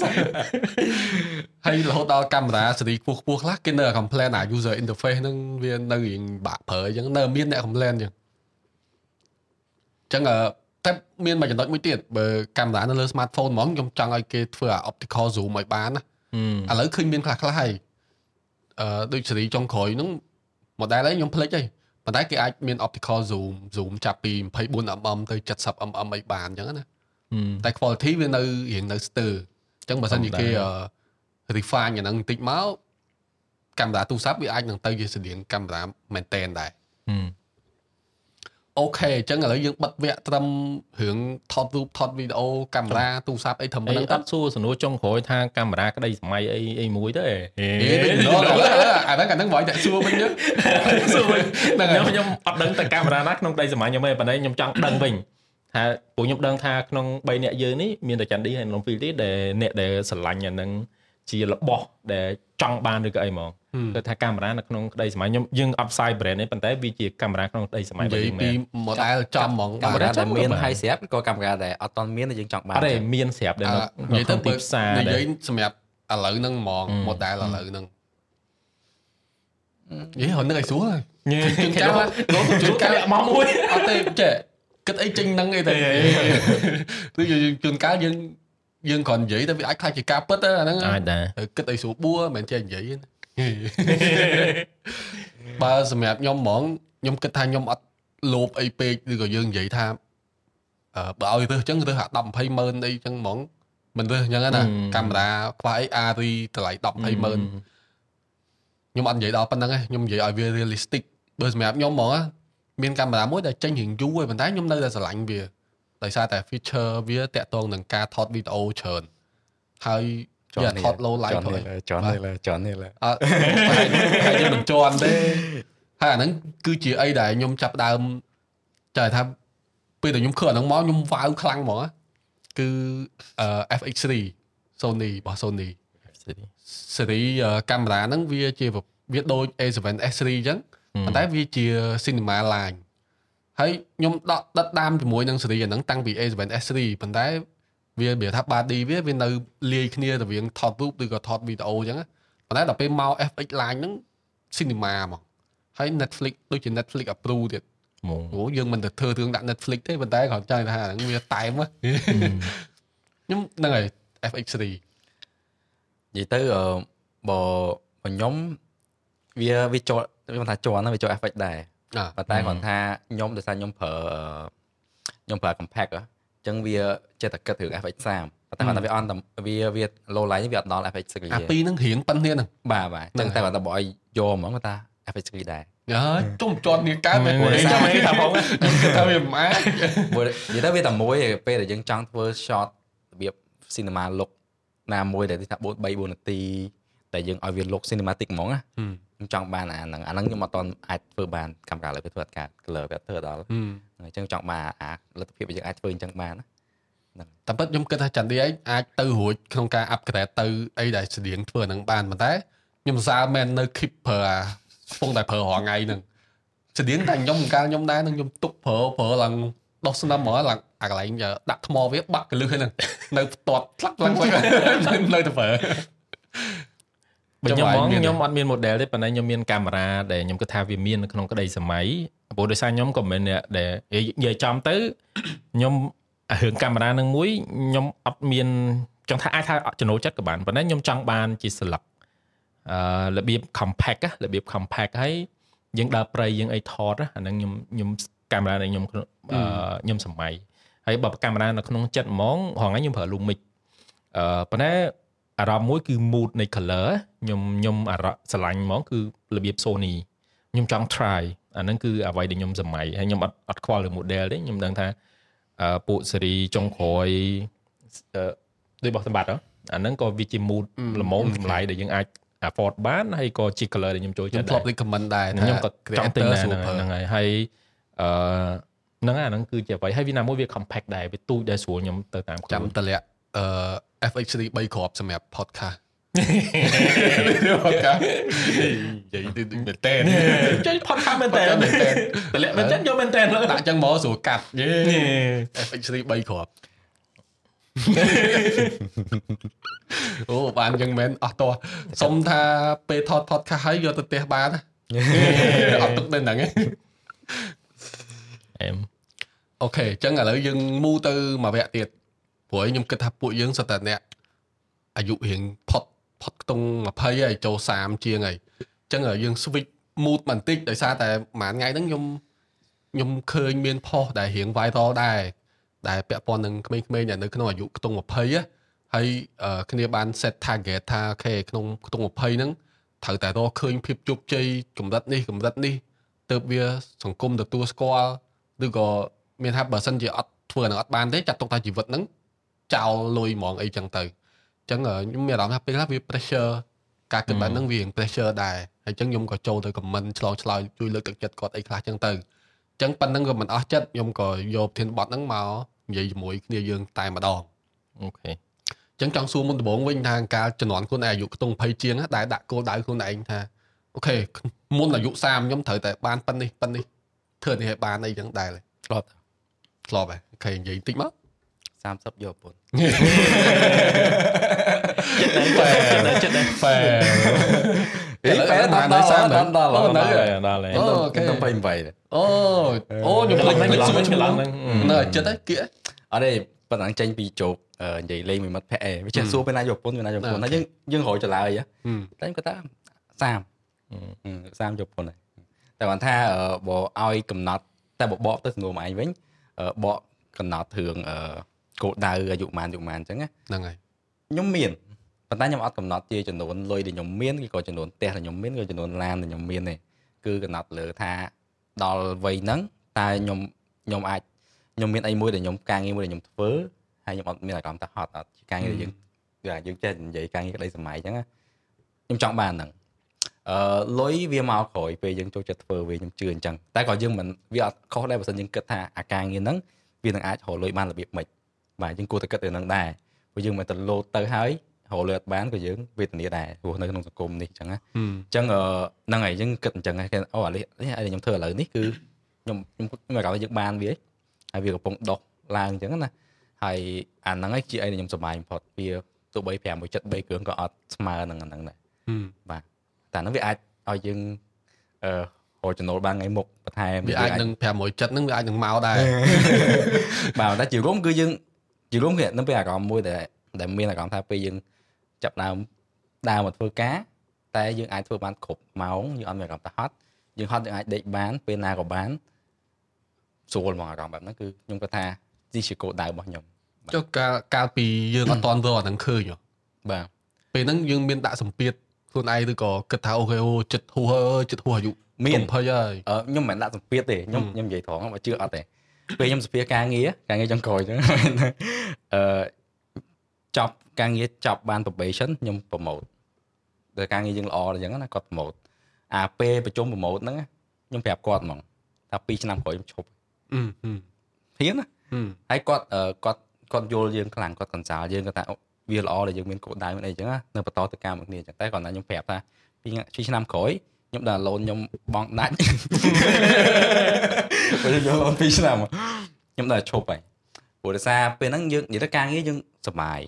យើងធ្វើបានយើងធ្វើដើរធ្វើទៅមុខប៉ុន្តែអារម្មណ៍មួយដែលខ្ញុំមានហ្នឹងគឺមិនមែនដោយសារការងារគឺដោយសារតែខ្ញុំមានអារម្មណ៍ថាខ្ញុំអត់បានប្រើខ្លួនខ្ញុំឲ្យអស់លទ្ធភាពអាហ្នឹងគឺខ្ញុំមានអារម្មណ៍ថាបើខ្ញុំខ្ញុំធ្វើអីនៅមួយការងារទៀតដែលខ្ញុំធ្វើវាបានទាំងអស់ឧទាហរណ៍ថាខ្ញុំធ្វើ product design យើងអាច design អីមួយតែគេប្រើបានហើយតែខ្ញុំខ្ញុំអត់បានប្រើ អា skill production នេះការផលិតការផ្សាយអញ្ចឹងអញ្ចឹងពេលខ្ញុំធ្វើមកធ្វើវីដេអូអញ្ចេះយើងផលិតគំនិតវីដេអូយើងថតយកមកផ្សាយយើងបានផ្សាយទាំងអស់យើងបានប្រើទាំងអស់ការងារដែលយើងរៀនពីមុនមកដែលយើងដើរប្រឡូកពេញវិទ្យាល័យ7 8ឆ្នាំហ្នឹងគឺយើងយកវាដាក់ជារបស់មួយដែលជាយើងកំពុងប្រើឡើយអញ្ចឹងយើងមានអារម្មណ៍ថាអត់ខាតអាជំនាញរបស់យើងយើងប្រើបានអស់លទ្ធភាពអញ្ចឹងបើហើយអាហ្នឹងវាមកជាផ្លែផ្កាមែនដែលយើងពេលហើយម្យ៉ាងយើងស្រឡាញ់ផងយើងចូលចិត្តអញ្ចឹងមានអារម្មណ៍ថាអី នេះគឺអីមួយដែលខ្ញុំចង់បានបាទតែមិនប្រកាស10ឆ្នាំក្រោយអាចដូរប៉ុន្តែគាត់ថាឥឡូវនេះគឺយើងមានអារម្មណ៍ថាអត់មានអីផ្សេងនៅជំនួសហ្នឹងបានអូខេតោះអញ្ចឹងបកមកបងសុផាតវិញចាំនួតចង់ភ្លេចចង់ថាកាលយើងនៅខ្ទង់20យើងដែរយើងដែរគិតថាអូខេមុននឹងខ្ទង់30ត្រូវតែមាននេះមាននោះធ្វើបានចេះធ្វើបានចោះអីចឹងកាលចាំបានឯកាលចំនួនអារម្មណ៍កាលនៅខ្ទង់20ហ្នឹងអឺ ដូចមិនសូវជាគិតបានទេវាដើរភ្លើតភ្លើនបាច់យប់យប់យប់អីចឹងទៅដើរភ្លើតភ្លើននេះណាប៉ុន្តែមានទីដៅមួយអូចង់ថាយើងអ្នកមកពីខេត្តវាជាជាមេរៀនមួយសម្រាប់អ្នកនៅខេត្តដែរបើសិនជាយើងនិយាយរួមមិនមែនដើរនិយាយចំទៅចាខ្ញុំជាមនុស្សគេថាជាមនុស្សសង្គមសង្គមច្រើនអញ្ចឹងព្យាយាមខ្ញុំចង់ដឹងខ្ញុំចង់ដឹងថាសង្គមមួយនឹងមិនរបៀបមិន ដើរមិនអីមិនអញ្ចឹងគឺគឺយើងសិក្សាបានច្រើនមែនហើយបន្ត្រឡប់មកវិញពាក្យថាមានទិសដៅអត់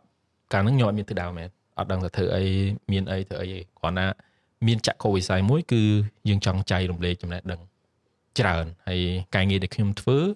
ពេញម៉ោងហើយនឹងអ្វីដែលយើងធ្វើហ្នឹងគឺជាមួយគ្នាហ្មងគឺទៅអារបស់ខ្ញុំគឺខ្ញុំចង់ចែករំលែកចង់ដោះស្រាយបញ្ហាសង្គមចង់ជួយអ្នកនៅជុំវិញអីចឹងណា ហើយការងាររបស់យើងគឺអាហ្នឹងហ្មងគឺកាលហ្នឹងគឺខ្ញុំចាប់ផ្ដើមធ្វើ barcamp ដំបូងបើសិនអ្នកអត់អ្នកស្គាល់ barcamp អាច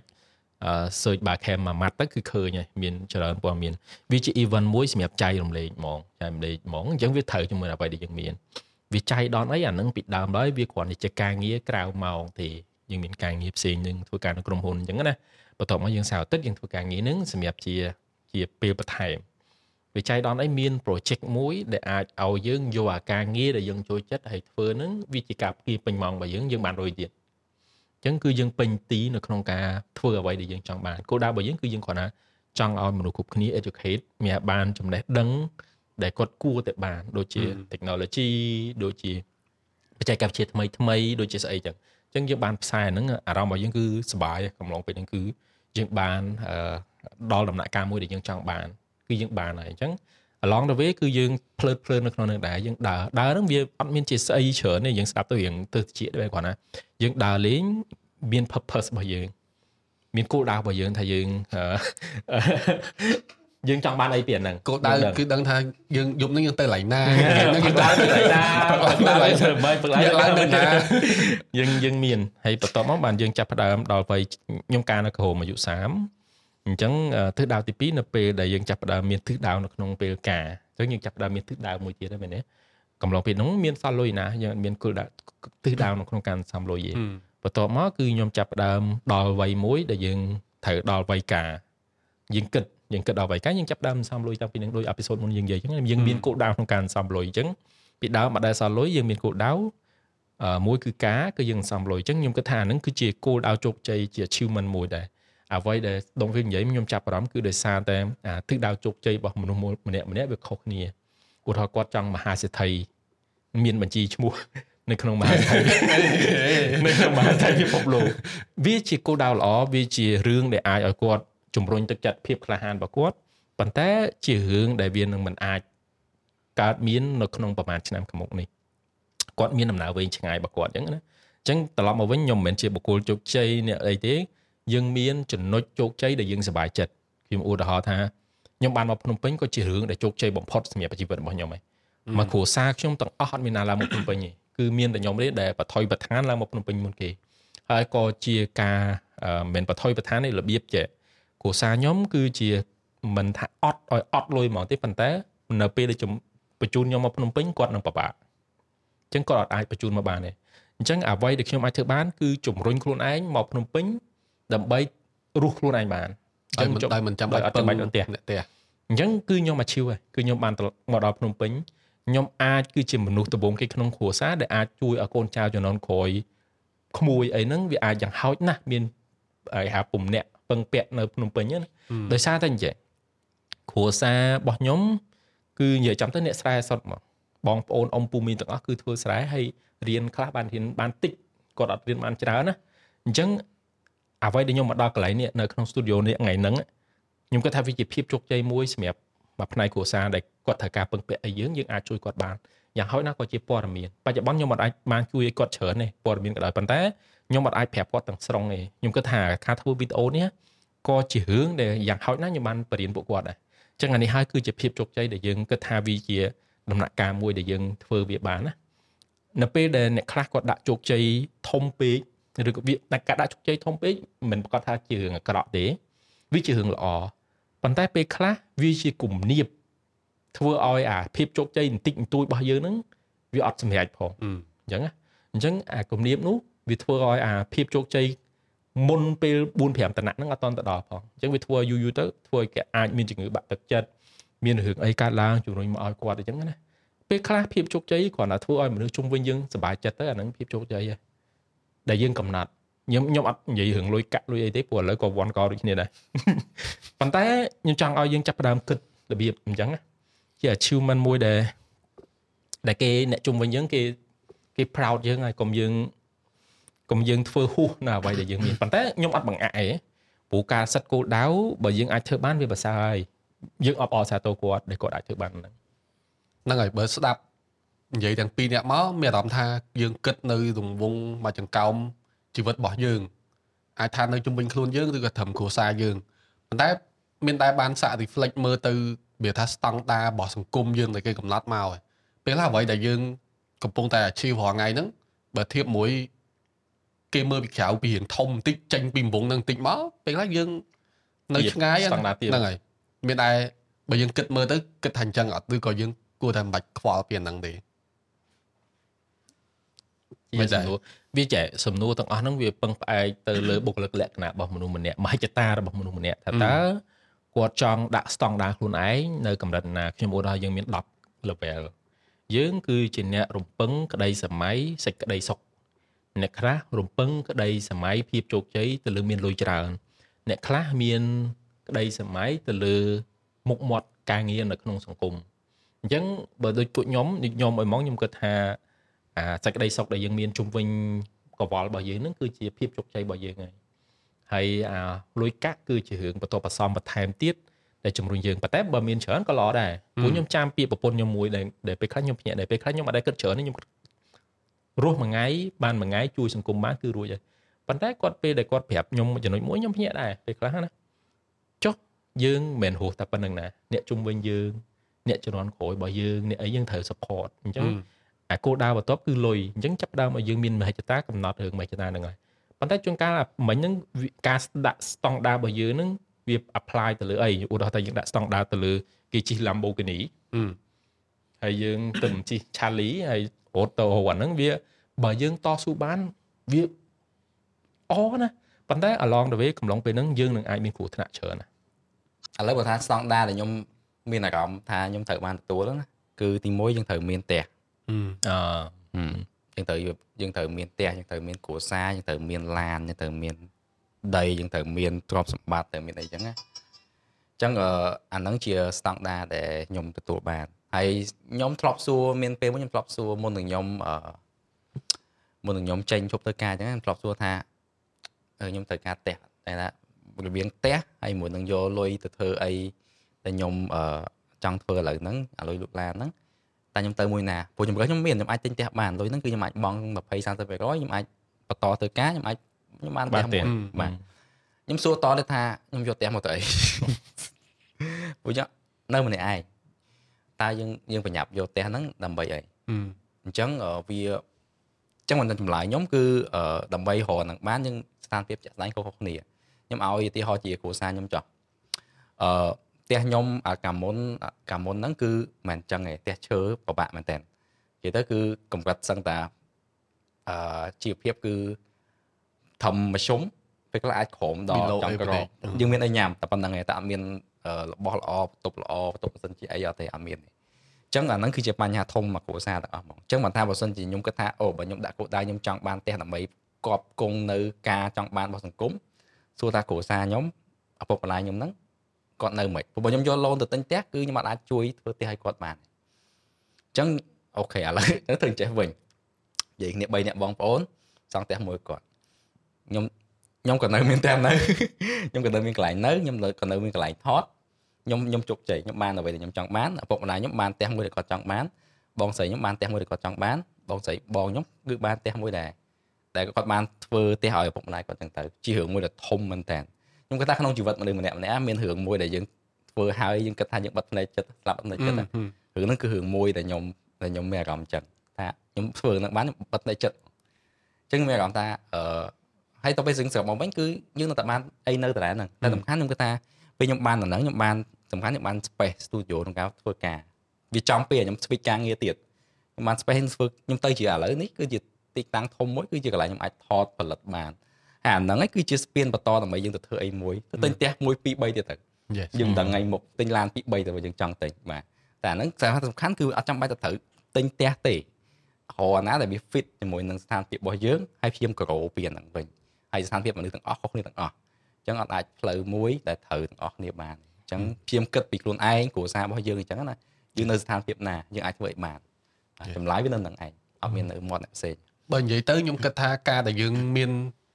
កំណត់គោលដៅឬក៏យើងយកស្តង់ដារដែលសង្គមកំណត់មកមកធ្វើជាផ្លូវឬក៏គោលដៅដែលយើងដើរទៅហ្នឹងវាជារឿងមួយល្អដែរដើម្បីជំរុញនៅការខំប្រឹងរបស់យើងអញ្ចឹងណាប៉ុន្តែ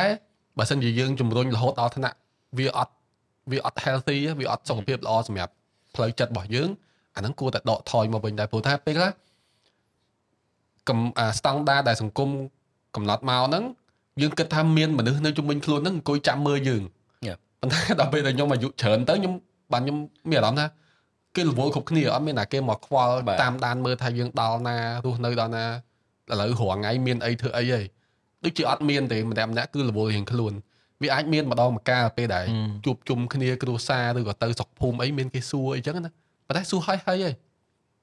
អញ្ចឹងខ្ញុំគិតថាបើបងប្អូននៅក្នុងអាយុខ្ទង់20គួរតែពេលខ្លះយើងដាក់ pressure ខ្លួនឯងក៏ល្អដែរប្រឡូកជាមួយនឹងការលំបាកអីឲ្យច្រើនទៅប៉ុន្តែកុំដល់ឋានៈឲ្យវាប៉ះពាល់ដល់សុខភាពផ្លូវចិត្តរបស់យើងសុខភាពផ្លូវចិត្តរបស់យើងគួរតែជាជំរើសទី1ដែលយើងត្រូវថែរក្សាវាហើយខ្ញុំឃើញមានអ្នក comment មួយម៉ាត់នោះគឺល្អមែនទែនជីវិតរបស់យើងមិនមែនចប់នៅត្រឹមអាយុ30ទេពេលខ្លះពេលខ្លះគោលដៅឬក៏អ្វីដែលយើងគេហៅថា meant to be អាវាថាយើងកើតមកដើម្បីធ្វើអីមួយនៅក្នុងជីវិតហ្នឹងវាវាមកដល់នៅក្រោយអាយុ30គាត់ថាបានដោយតកែ KFC គាត់ជោគជ័យនៅអាយុប្រហែល50ជាងអីចឹងទៅអញ្ចឹងកុំឲ្យស្តង់ដារសង្គមឬក៏អា clock អានាឡិការបស់អ្នកដតីហ្នឹងមកកំណត់នាឡិកាជីវិតរបស់យើងក៏ពិតវាអាចវាអាចអឺដោយសារតែ គាត់គិតទៅលើអាស្តង់ដារអាយុច្រើនពេកដល់ពេលអញ្ចឹងទៅវាធ្វើឲ្យគំនាបហ្នឹងវាកើតសម្រាប់គាត់ស្តង់ដារដោយរបៀបយើងនិយាយពីស្តង់ដារសម្រស់អញ្ចឹងគំនាបឲ្យមនុស្សអឺគាត់មាន pressure អាហ្នឹងអញ្ចឹងដល់ពេលឮថាក្រុមអាយុ30តអត់ជោគជ័យចប់ហើយគាត់ហៅអញ្ចឹងធ្លាប់ឮពាក្យនឹងច្រើនហ្នឹងហើយអញ្ចឹងវាចាសួរបន្តិចមើលអាយុ30ជាងហើយមានអារម្មណ៍ថាចាស់អត់ចាស់តើចាស់ប៉ុន្តែនៅធ្វើអីបានធម្មតាកើតអត់ អឺសម្រាប់ខ្ញុំវាមានរឿងពីរតើយើងតើយើងចាស់ផ្នត់គំនិតឬក៏យើងចាស់ទ្រុឌទ្រោមរូបរាងកាយសួររឿងរូបរាងកាយរូបរាងកាយវាមិនទាន់ទ្រុឌទ្រោមខ្លាំងទេដូចដូចសាមញ្ញបើសាមញ្ញស្អីគេអឺអារម្មណ៍26អីគេចកែ53ចកែឡូតអារម្មណ៍ផ្លូវចិត្តស្អីគេ16 16អញ្ចឹងអឺ ពេលខ្លះយើងមើលទៅ ទី1អាការគិតរបស់យើងវាទ្រុឌទ្រោមហើយនៅជួនកាលនិយាយមូលហេតុដែលខ្ញុំនិយាយហ្នឹងដោយសារតែនិយាយដោយសារតែជួនកាលការគិតរបស់យើងនៅឃ្លាវខ្លាទោះបីយើងទ្រុឌទ្រោមអាយុ50 60បើសិនជាយើងនៅឃ្លាវខ្លាការគិតរបស់យើងរឿងទាំងអស់នេះយើងអាចជោគជ័យនៅអាយុប្រហែលក៏បានគ្រាន់តែពេលដេញដាក់អញ្ចឹងវាវាដូចជា pressure ដល់ពេលអញ្ចឹងទៅខ្លាចនិយាយចំទៅចង់ថាគាត់ខ្លាចស្លាប់មុនអាយុឬអីចឹងគាត់ចង់ព្យាយាម សម្រាប់សម្រាប់សម្រាប់អានឹងមកអញ្ចឹងអញ្ចឹងដល់ពេលអញ្ចឹងទៅវាធ្វើពេលខ្លះគំនាបប៉ុន្តែមិនប្រកាសថាខ្ញុំនិយាយអញ្ចឹងវាវាអាចខ្ញុំត្រូវវាស៊ីសងលើពួកគាត់ថាគាត់ចង់បានបែបម៉េចជាការគិតរបស់យើងនឹងជាការគិតណាបើខ្ញុំគិតមួយទៀតចុះបើយើងអញ្ចឹងយើងមិនបដូរទៅជាចេះវិញយើងព្យាយាមថែទាំសុខភាពវិញឲ្យអាយុ20អា feeling 20របស់យើងហ្នឹងឲ្យវាបានយូរវិញមើលសូម្បីតែអាយុ30ហើយនៅតែមានអារម្មណ៍ថានៅក្មេងយេ យើងធ្វើអញ្ចឹងវិញទៅអាហ្នឹងវាអាច extend អាហ្នឹងបានដែរវាបាទវាវាជាដំណោះស្រាយរឿងស្អីក៏ជាដំណោះស្រាយដែរអឺកុំព្យាយាមខ្ញុំគិតថាអាយុវាជារឿងសំខាន់ដែលផ្អែកទៅលើសុខភាពប៉ុន្តែការគិតក៏ជារឿងសំខាន់មួយដែរដែលអាចឲ្យគាត់ដោះស្រាយរឿងទាំងអស់ហ្នឹងបានណាកុំព្យាយាមជួនកាលអាអាការគិតអញ្ចឹងសម្រាប់ខ្ញុំពេលខ្លះវាជាការគិតក្មេងខ្ចីដែរមិនខ្ញុំចាស់ឬអីប៉ុន្តែ មិនប្រកាសថាអញ្ចឹងទេជួនកាលគេគិតថាខ្ញុំអ្វីដែលខ្ញុំគិតនេះក្មេងខ្ចីជាងគេគិតដែរវាអត់ដឹងទេប៉ុន្តែសម្រាប់ខ្ញុំខ្ញុំគិតថាជួនកាលទិសដៅចុងក្រោយរបស់មនុស្សអីគេអាយុមុនពេលស្លាប់នៅយើងចង់បានអីអានឹងបានជារឿងសំខាន់អឺជាចក្ខុវិស័យដែលយើងរៀបប្រឡងទៅពេលអញ្ចឹងអា30ហ្នឹងវាគ្រាន់ជា achievement number មួយដែលយើងដាក់ឧទាហរណ៍អ្នកខ្លះថាដូចចឹងយើងនិយាយថាក៏ពិតដោះស្រាយទេអាយុ30យកប្រពន្ធប៉ុន្តែឧទាហរណ៍ចៃដនអីបានមុន យកដូចគ្នាពេលវេលាដល់ហើយពេលវេលាដល់ហើយរបៀបចឹងមកពេលដល់30អីថែម5ឆ្នាំទៀតហើយយើងថែមបានថែមបានមានអីនៅអែមហ្នឹងគីឡូសម្រាប់សិតតែក្រងចូលដើរតួកុននេះដល់ដឹកនាំនេះខ្ញុំដឹកដឹកចឹងមានមានអីមិនតិចសម្រាប់បងប្អូនអាយុខ្ទង់20អីហ៎មានខ្លីអីមិនតិចកុំឲ្យគាត់ អាចថាការគិតរបស់គាត់បែបហ្នឹងវាមិនដែរអញ្ចឹងយេនិយាយទៅគឺយើងបើសង្គមវាមកហើយយើងគិតបានយើងឲ្យវាចូលមកយើងខ្លះទៅយើងមិនបាច់ចាំបាច់ប្រឆាំងវាពេកទេគិតទៅតែគ្រាន់ថាយើងប្រាប់ចាំតែយើងអ្នកកំណត់ហើយអ្វីដែលសំខាន់គឺបន្តធ្វើអីដែលយើងចង់ដែលយើងស្រឡាញ់ហើយខ្ញុំដឹងថាពិបាកដើម្បីរកព្រោះពិធីមួយដែលធ្វើដឹងថាយើងស្រឡាញ់អីដល់យើងធ្វើអាហ្នឹង អញ្ចឹងចំណាយពេលស្ម័គ្រចិត្តចំណាយពេលបានធ្វើអាហ្នឹងកាំងឲ្យគេប្រើហ្មងអញ្ចឹងទៅពេលហើយពេលហ្នឹងយើងចេះហើយយើងដឹងថាយើងជួយចិត្តណាណាហើយទៅចាំថាមិនចាំបាច់រៀនជំនាញនេះជំនាញនេះត្រូវតែធ្វើលើហ្នឹងឯងអញ្ចឹងយើងអាចធ្វើគ្រប់រឿងទាំងអស់ទៅពួកម៉ោងយើងដូចខ្ញុំនិយាយអញ្ចឹងម៉ោងយើង8 24ម៉ោងបើយើងគិតថាខ្ញុំអត់ធ្វើអានេះខ្លាចខាតម៉ោងខ្លាចអត់អត់ចង់ចំណាយពេលលើហ្នឹងតែយើងដល់ម៉ោងដេកអស់ដែរអស់ដែរវាបើយើងធ្វើមិនធ្វើវាត្រូវតែអស់អញ្ចឹងធ្វើឲ្យច្រើនទៅវាល្អជាងធ្វើតិច តែគាត់ថាសំខាន់ធ្វើមួយមួយយើងបដោតលើរៀនរៀនរៀនពីអាហ្នឹងយើងធ្វើមិនឲ្យយើងថាអូខ្ញុំធ្វើឲ្យវាធ្វើចេះហ่ะបើអត់ចេះក៏ដឹងថាមិនធ្វើមិនឲ្យចេះដែរអញ្ចឹងណាហើយតែសំខាន់ត្រូវ validate ឆែកខ្លួនឯងអាសាឆែកឯងកន្លះឆ្នាំម្ដងវា3ខែម្ដងថាខ្ញុំចូលចិត្តការងារទាំងអត់ក៏ជំនាញទាំងអត់ទាំងបាទបាទខ្ញុំដូចអត់មានអីច្រើនទេខ្ញុំគិតថាកុំផ្ដោតទៅលើអាយុច្រើនពេកផ្ដោតទៅលើ achievement ការសម្រេចបានក្នុងរយៈពេលអឺ ម្ដងតិចម្ដងតិចរបស់យើង3ខែ6ខែ1ឆ្នាំអញ្ចឹងជួនកាលយើងគិតថាខ្លួនឯងអាយុ2 10ឆ្នាំទៅហើយមានពេល5 10ឆ្នាំទៀតដែលយើងដល់អាយុ30ទោះបីជាយើងឥឡូវ25ក៏ដោយអញ្ចឹងយើងមានពេលច្រើនសម្រាប់យើងក្នុងការកណនាហ្នឹងជួនកាលយើងអត់ achieve ក្នុងអាយុនឹងទេប៉ុន្តែយើងត្រូវចាំថាយ៉ាងហោចណាស់ក៏យើងបានជួយក្មេងៗដែលកំពុងតែអាយុ10ឆ្នាំហ្នឹងគាត់មានពេល20ឆ្នាំទៀតសម្រាប់ achieve ការងាររបស់គាត់អញ្ចឹងសម្រាប់ខ្ញុំអត់មានអីច្រើនទេអឺ កុំព្យាយាមយកអាយុមកកំណត់ភាពជោគជ័យរបស់យើងអូខេហ្នឹងហើយប៉ុណ្ណឹងគឺបបោហើយគ្រប់គ្រាន់ជាអ្វីដែលខ្ញុំចង់ឲ្យចង់លឺចង់ចង់លឺចង់ឲ្យពួកគាត់បានលឺដែរអញ្ចឹងឥឡូវយើងនិយាយយូរដែរហើយអញ្ចឹងយើងចូលប្រធានបទកូនពៅបន្តិចទៅដោយសារតែគ្នាយើងខ្ញុំជឿថាបានដឹងទាំងអស់គ្នាហើយអារឿងឧបទ្ទវហេតុនៅជ្រោះអម៉ាល់ដែលគួរឲ្យសោកស្ដាយមែនទែនដោយសារតែមានជនរងគ្រោះ 3នាក់គាត់នឹងឲ្យ3នាក់គាត់បាត់បង់ជីវិតដោយសារតែការទៅបោះតង់អីចឹងទៅ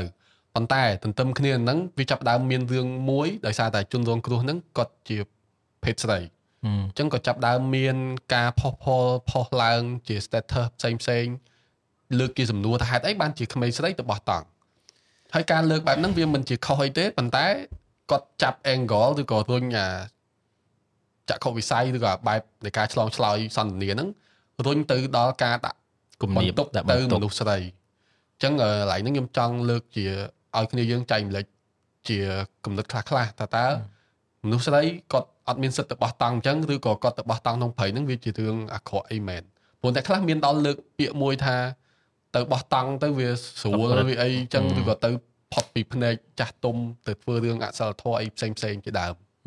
រហូតដល់ខ្ញុំខ្ញុំឃើញរហូតដល់ប្រើពាក្យពេស្យាចានៅក្នុងព្រៃអីរបៀបរបៀបជ្រៅហ្នឹងហើយអញ្ចឹងវា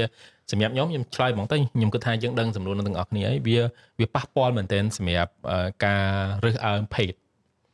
អឺតាក់ទងជាមួយភាពជាស្ត្រីឬក៏បរិសនៅក្នុងនឹងអឺភាកច្រើនខ្ញុំគិតថាខ្ញុំអត់គិតថាគាត់វ័យចាស់វ័យក្មេងទេប៉ុន្តែគេថាអាយុកាលនៃការយល់ដឹងរបស់គាត់វានឹងអាច អត់តន់នៅអាការផ្ដល់ភាពស្មើគ្នាទេរវាងភេទទាំងទាំងអស់គ្នា ពេលខ្លះយើងដាក់បន្ទុកគាត់ហើយទម្លាក់កំហុសទៅលើគាត់ហើយអាងអីគឺយកភេទបពាំងមុខមានថាមកពីគាត់ភេទស្រីមកពីគាត់ទុនខ្សោយមកពីអីនៅក្នុងនឹងប៉ុន្តែអត់ព្យាយាមនៅក្នុងការទៅជួយគាត់ទេខ្ញុំឧទាហរណ៍ថាគាត់ជាអ្នកដាក់អត្តសញ្ញាណភេទស្រីជាភេទទុនខ្សោយក៏ប៉ុន្តែគាត់អត់ អត់មានរោដំណោះស្រាយឲ្យគាត់ថាហេតុអីមិនតែក្មេងស្រីបោះតង់អត់ខ្លាចយើងនិយាយខកស្ដាប់គេចាប់លោកឧទាហរណ៍យើងនិយាយចោះប៉ុន្តែគាត់អត់ព្យាយាមរកដំណោះស្រាយថាបើសិនជាគាត់ភេទស្រីទៅបោះតង់គួរតែមានរបៀបចេះការពារខ្លួនយើងអត់ដឹងថាអ្នកណាមួយជាជនអាក្រក់ទេគាត់ជាជនងាយរងគ្រោះប៉ុន្តែគាត់អត់រោដំណោះស្រាយទេប៉ុន្តែបែរជាទៅដាក់បន្ទុកថែមបន្ទោសទៅលើម្នាក់នឹងថែមធ្វើឲ្យម្នាក់នឹងទៅបោះតង់ឬក៏ចេញពីក្រៅសង្គមលេងកើត ប្រៀបបានដូចជាមានតែមនុស្សប្រុសមែនទេដែលអាចចេញធ្វើការងារសង្គមមានតែមនុស្សប្រុសទេមែនទេដែលអាចធ្វើការងារគ្រប់យ៉ាងបានទាំងអស់មនុស្សដូចតែគ្នាតែខុសតែភេទទេហើយការគិតការអីគឺការសម្រេចចិត្តអីគឺវាដូចតែគ្នាទេពេលដែលយើងធ្វើអញ្ចឹងហើយអាការលើកដំកើងអឺគេថា gender ភេទហ្នឹងគឺវាធ្វើឲ្យធ្លាក់ចុះមានមានលំអៀងទៅវិញទៅមកអញ្ចឹងណាខ្ញុំអត់ដឹងថាខ្ញុំនិយាយទៅប៉ះពាល់ឬក៏ខុសអីទេប៉ុន្តែខ្ញុំគិតថា វាគួរតែដល់ពេលមួយ ដែលយើងចាប់ផ្ដើមកុំគិតរឿងភេទបើសិនជាយើងគិតថាគាត់ជាភេទស្ត្រីហើយទៅបោះតង់ងាររងគ្រោះរកវិធីជួយគាត់ទៅរកវិធីការពារគាត់ទៅរកវិធីសាស្ត្រលើកដំកើងគាត់ទៅនៅក្នុងនឹងទាំងតែហើយបើសិនជាយើងគិតថាមនុស្សប្រុសគឺជាភេទខ្លាំងក្លាធ្វើស្អីក៏បានអាហ្នឹងខ្ញុំមិនដឹងថាមិនដែរទេព្រោះมันប្រកាសថាគ្រប់គ្នាទាំងអស់អញ្ចឹងឯង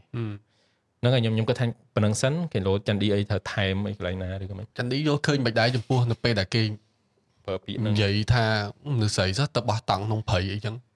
អឺនិយាយទៅវាមានរឿងខ្លះដែលយើងស្ដាប់មកវាអត់វាអត់ត្រូវហ្មងដូចជាឥឡូវយកឧបតហេតុធម្មជាតិហើយទៅបន្ទោសភេទ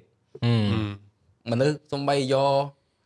ស្មាតោសយកដរកទៅដាក់ក្នុងហ្នឹងក៏អាចមានបញ្ហាដែរព្រោះអានឹងវារឿងធម្មជាតិ ធ្លាក់ចូលក្នុងជ្រុះហ្នឹងយើងនិយាយកាកាពីចាក់ស្ដែងហ្នឹងអញ្ចឹងអត់មានមនុស្សណាដែលវាអាចជួយសង្គ្រោះលើស្ថានភាពហ្នឹងបានទោះបីភេទអីក៏ដោយអញ្ចឹងខ្ញុំលើអញ្ចឹងវាអត់មានអីត្រូវនិយាយវារបៀបថាយើងមិនដឹងថាប្រភពនៃការចាក់អាហ្នឹងយកមកពីណាណាតែគ្រាន់ថាវាជារឿងមួយដែលថាយើងអត់ខ្ញុំអត់យកអីទៅគិតរឿងហ្នឹងច្រើនប៉ុន្តែគ្រាន់ថាវានឹងប៉ះពាល់ទៅដល់បងប្អូនបងបងភេទនារីច្រើនអញ្ចឹងហើយបើគំនិតខ្ញុំហ្មងខ្ញុំគិតថាការបោះតង់ការដើរលេងវា វាជាយើងនិយាយទៅយើងដល់សម័យនេះវាមនុស្សគ្រប់គ្នាអាចធ្វើបានទាំងអស់ហើយបើយើងនិយាយពីគ្រោះថ្នាក់มันប្រកាសថាគ្រោះថ្នាក់នារីច្រើនជាងព្រោះមនុស្សឥឡូវមានករណីមនុស្សប្រុសក៏ត្រូវបានគេរំលោភចឹងគេថាមានអីតែត្រូវវាឥឡូវហ្នឹងវាដូចគ្នាណាចឹងនិយាយចឹងណាចឹងសំខាន់អ្នកភេទណាក៏ដោយភេទមនុស្សប្រុសក៏មានអ្នកខ្លះក៏ទីស្គមទុនខ្សោយដូចគ្នាចឹងភេទណាក៏ដោយវាតែងតែមានដឹងដូចគ្នាទាំងអស់ ចឹងគ្រាន់តែថាពីមុនសង្គមយើងវាតែងតែមានអាគំនាបអាហ្នឹងចឹងណាតែបើជាជារួមហ្មងគាត់ថាចង់ទៅយើងទៅទៅតែគ្រាន់តែយើងគិតជាក់ស្ដែងថាយើងត្រូវមានបើថាយើងមានអារម្មណ៍ខ្លួនឯងទុនខ្សោយរៀន self defense ការពារខ្លួនរបៀបការពារខ្លួនទិញអា spray បាច់ភ្នែកបើមិនករណីយើងមានបញ្ហាតែយើងអាចការពារខ្លួនបានហើយរៀនមើលទីតាំងទីតាំងណាដែលយើងអាចធ្វើបានអញ្ចឹងរៀន observe អ្នកភូមិទាំងអស់ហ្នឹងសុទ្ធតែជាវាសុទ្ធតែជាបទពិសោធន៍នៃការ ផ្សងព្រេងទៅហ្នឹងហើយអញ្ចឹងខ្ញុំគិតថាទាំងអស់នេះអាចធ្វើបានហើយអ្នកដែលនិយាយហ្នឹងគឺខ្ញុំមិនដឹងប្រភពមកពីណាបំណងគេអីទេប៉ុន្តែវាអត់ប្រយោជន៍ខ្លាំងមែនតើហ្នឹងហើយខ្ញុំគិតថានៅពេលដែលមានឧបតបៈហេតុចឹងហើយគាត់លើកអាសំណួរហ្នឹងមកចោតមកទៀតវាបង្ហាញពីចេតនាមួយគឺដាក់កំហុសហ្នឹងបន្ទុកហ្នឹងទៅដល់ជនរងគ្រោះទៀតណាអញ្ចឹងវាជារឿងមួយដែលអត់ត្រូវហ្មងហើយខ្ញុំគិតថាការបោះតង់នៅក្នុងព្រៃ អត់មែនជារឿងមួយដែលអាក្រក់ទេហើយក៏មិនមែនថាឲ្យតែអ្នកចូលព្រៃបោះតង់ហ្នឹងគាត់ទៅធ្វើរឿងអសិលធម៌ដែរមិនមែនទេចូលឧទាហរណ៍ថាមនុស្សហ្នឹងគាត់ខូចគាត់ចង់អសិលធម៌ចាំបាច់ទៅដល់ក្នុងព្រៃនៅចិត្តចិត្តនៅក្នុងក្រុងមិនស្រួលជាងអញ្ចឹងបានថាបើសិនជាយើងវាតម្លៃអញ្ចឹងវាសម័យនេះហើយវាដូចអត់ត្រូវអត់ត្រូវហ្មងខ្ញុំអត់គ្រប់គ្រងតែម្ដងហើយចំពោះអ្នកដែលទៅបោះតង់នៅព្រៃតាមពិត សម័យនេះគេព្យាយាមសបផ្សាយពីតំបន់ទេសចរច្រើនពួកគាត់បានរួមចំណែកអឺជួយដល់សេដ្ឋកិច្ចប្រជាជននៅក្នុងសហគមន៍គាត់បានផ្សព្វផ្សាយនៅតំបន់ទេសចរពេលខ្លះមានមនុស្សទៅដើរលេងច្រើននៅកន្លែងហ្នឹងទៅមិនត្រឹមតែជួយរឿងសេដ្ឋកិច្ចទេវាជួយដល់ការអភិរក្សតំបន់ទេសចរទៀតហ្នឹងអញ្ចឹងគាត់រួមចំណែកបានច្រើនផ្សារភ្ជាប់ខ្លួនឯងទៅនឹងសង្គមទៅនឹងធម្មជាតិហើយពេលខ្លះគាត់ព្យាយាម ដោយសារតែគាត់ជាភេទទុនខ្សោយនឹងហើយបានជាគាត់ទៅប្រឡូកនៅក្នុងសកម្មភាពនឹងខ្លះដើម្បីឲ្យខ្លួនឯងរឹងមាំឧទាហរណ៍យើងចេះ survival skill ចេះជួយខ្លួនឯងនៅពេលដែលមានអាសន្នចេះបោះតង់ចេះកាត់ភ្លើងចេះធ្វើម្ហូបនៅក្នុងព្រៃរអស់រទឹកអីចឹងទៅអញ្ចឹងខ្ញុំគិតថាគួរតែលើកទឹកចិត្តឬសរសើរមនុស្សស្រីដែលគាត់ហ៊ានឈានជើងចូលវិស័យហ្នឹងណាយើងកុំយើងមិននិយាយទៅសុំលុបបំបត្តិហ្មងទៅអាការវិនិច្ឆ័យដោយអត់មានមូលដ្ឋានបែបហ្នឹងហើយ base ទៅលើ page ហ្នឹង ប៉ុន្តែវាអាចអញ្ចេះដែរអ្នកកេងចំណេញនៅលើបណ្ដាញសង្គមអឺហឺមានន័យថាជួនកាលមិនមែនគាត់ល្ងងទេថារឿងហ្នឹងវាគេអត់ប្រតិកម្មប៉ុន្តែគាត់យកឱកាសហ្នឹងដឹងថារឿងហ្នឹងនៅពេលដែលគាត់សរសេរទៅ គឺមានប្រតិកម្មដើម្បីបាន engagement នៅលើ page របស់គាត់នៅលើ channel របស់គាត់ពេលខ្លះគឺគាត់មានបំណងឲ្យវាមានរឿងនឹងកើតឡើងដើម្បីកេងចំណេញ ហើយយើងដឹងហើយអ្នកដែលប្រតិកម្មភាគច្រើនខ្លះគឺគាត់ប្រតិកម្មល្អប្រតិកម្មអាក្រក់អញ្ចឹងទៅហើយចៃដនអីនៅក្នុងបណ្ដាញសង្គមរបស់យើងមានតែគាត់ធ្វើរឿងនេះទេដូចមួយរយៈមុនមិនមិនសិនតែរឿងសិនរីឬគាត់ឃើញរឿងហ្នឹងហើយខ្ញុំឃើញនៅក្នុង page របស់តង់មួយចំនួនគឺគាត់តបបានរឿងហ្នឹងអាសំលេងឆត្រីសំលេងអ្នកដែលគាត់យល់អំពីហ្នឹងវាតិចជាងអាប្រតិកម្មដែលពេញគោលបំណងដែលគេចង់ឲ្យកើតរឿងហ្នឹងផ្ទុះដើម្បីបាន engagement របស់វាហ្នឹងវាតិចជាងចឹងហើយនេះហើយខ្ញុំគិតថាជាមូលហេតុមួយដែលដែល Dom Phil លើកមកថ្ងៃនេះដែរ ចឹងអាចនឹងគេដឹងថារឿងហ្នឹងនឹងចង់ឲ្យផ្ទុះដើម្បីបាន engagement ដែរ Yes បាទហើយឈានមកដល់ដំណោះស្រាយនៅពេលដែលយើងឃើញរឿងបែបហ្នឹងគេគាត់ទៅ3នាក់ហ្នឹងមួយថ្ងៃថ្ងៃបរិយាឲ្យគេ report បរិយាឲ្យគេស្អប់អ្នកផ្សេងដែរនៅពេលដែលយើងឃើញរឿងបែបហ្នឹងជាទូទៅយើងធ្វើសកម្មភាពយើងធ្វើអីមួយដែលដែលសកម្មភាពវាខុសពីអីដែលយើងចង់បានឧទាហរណ៍ នៅពេលដែលយើងគិតថាការសរសេរពាក្យដើម្បីអឺប៉ះពាល់ទៅដល់ភេទមនុស្សស្រីអញ្ចឹងជារឿងដែលមិនល្អយើងមិនពេញចិត្តតែយើងបែរជា share share ដោយនិយាយនៅអាពាក្យមិនពេញចិត្ត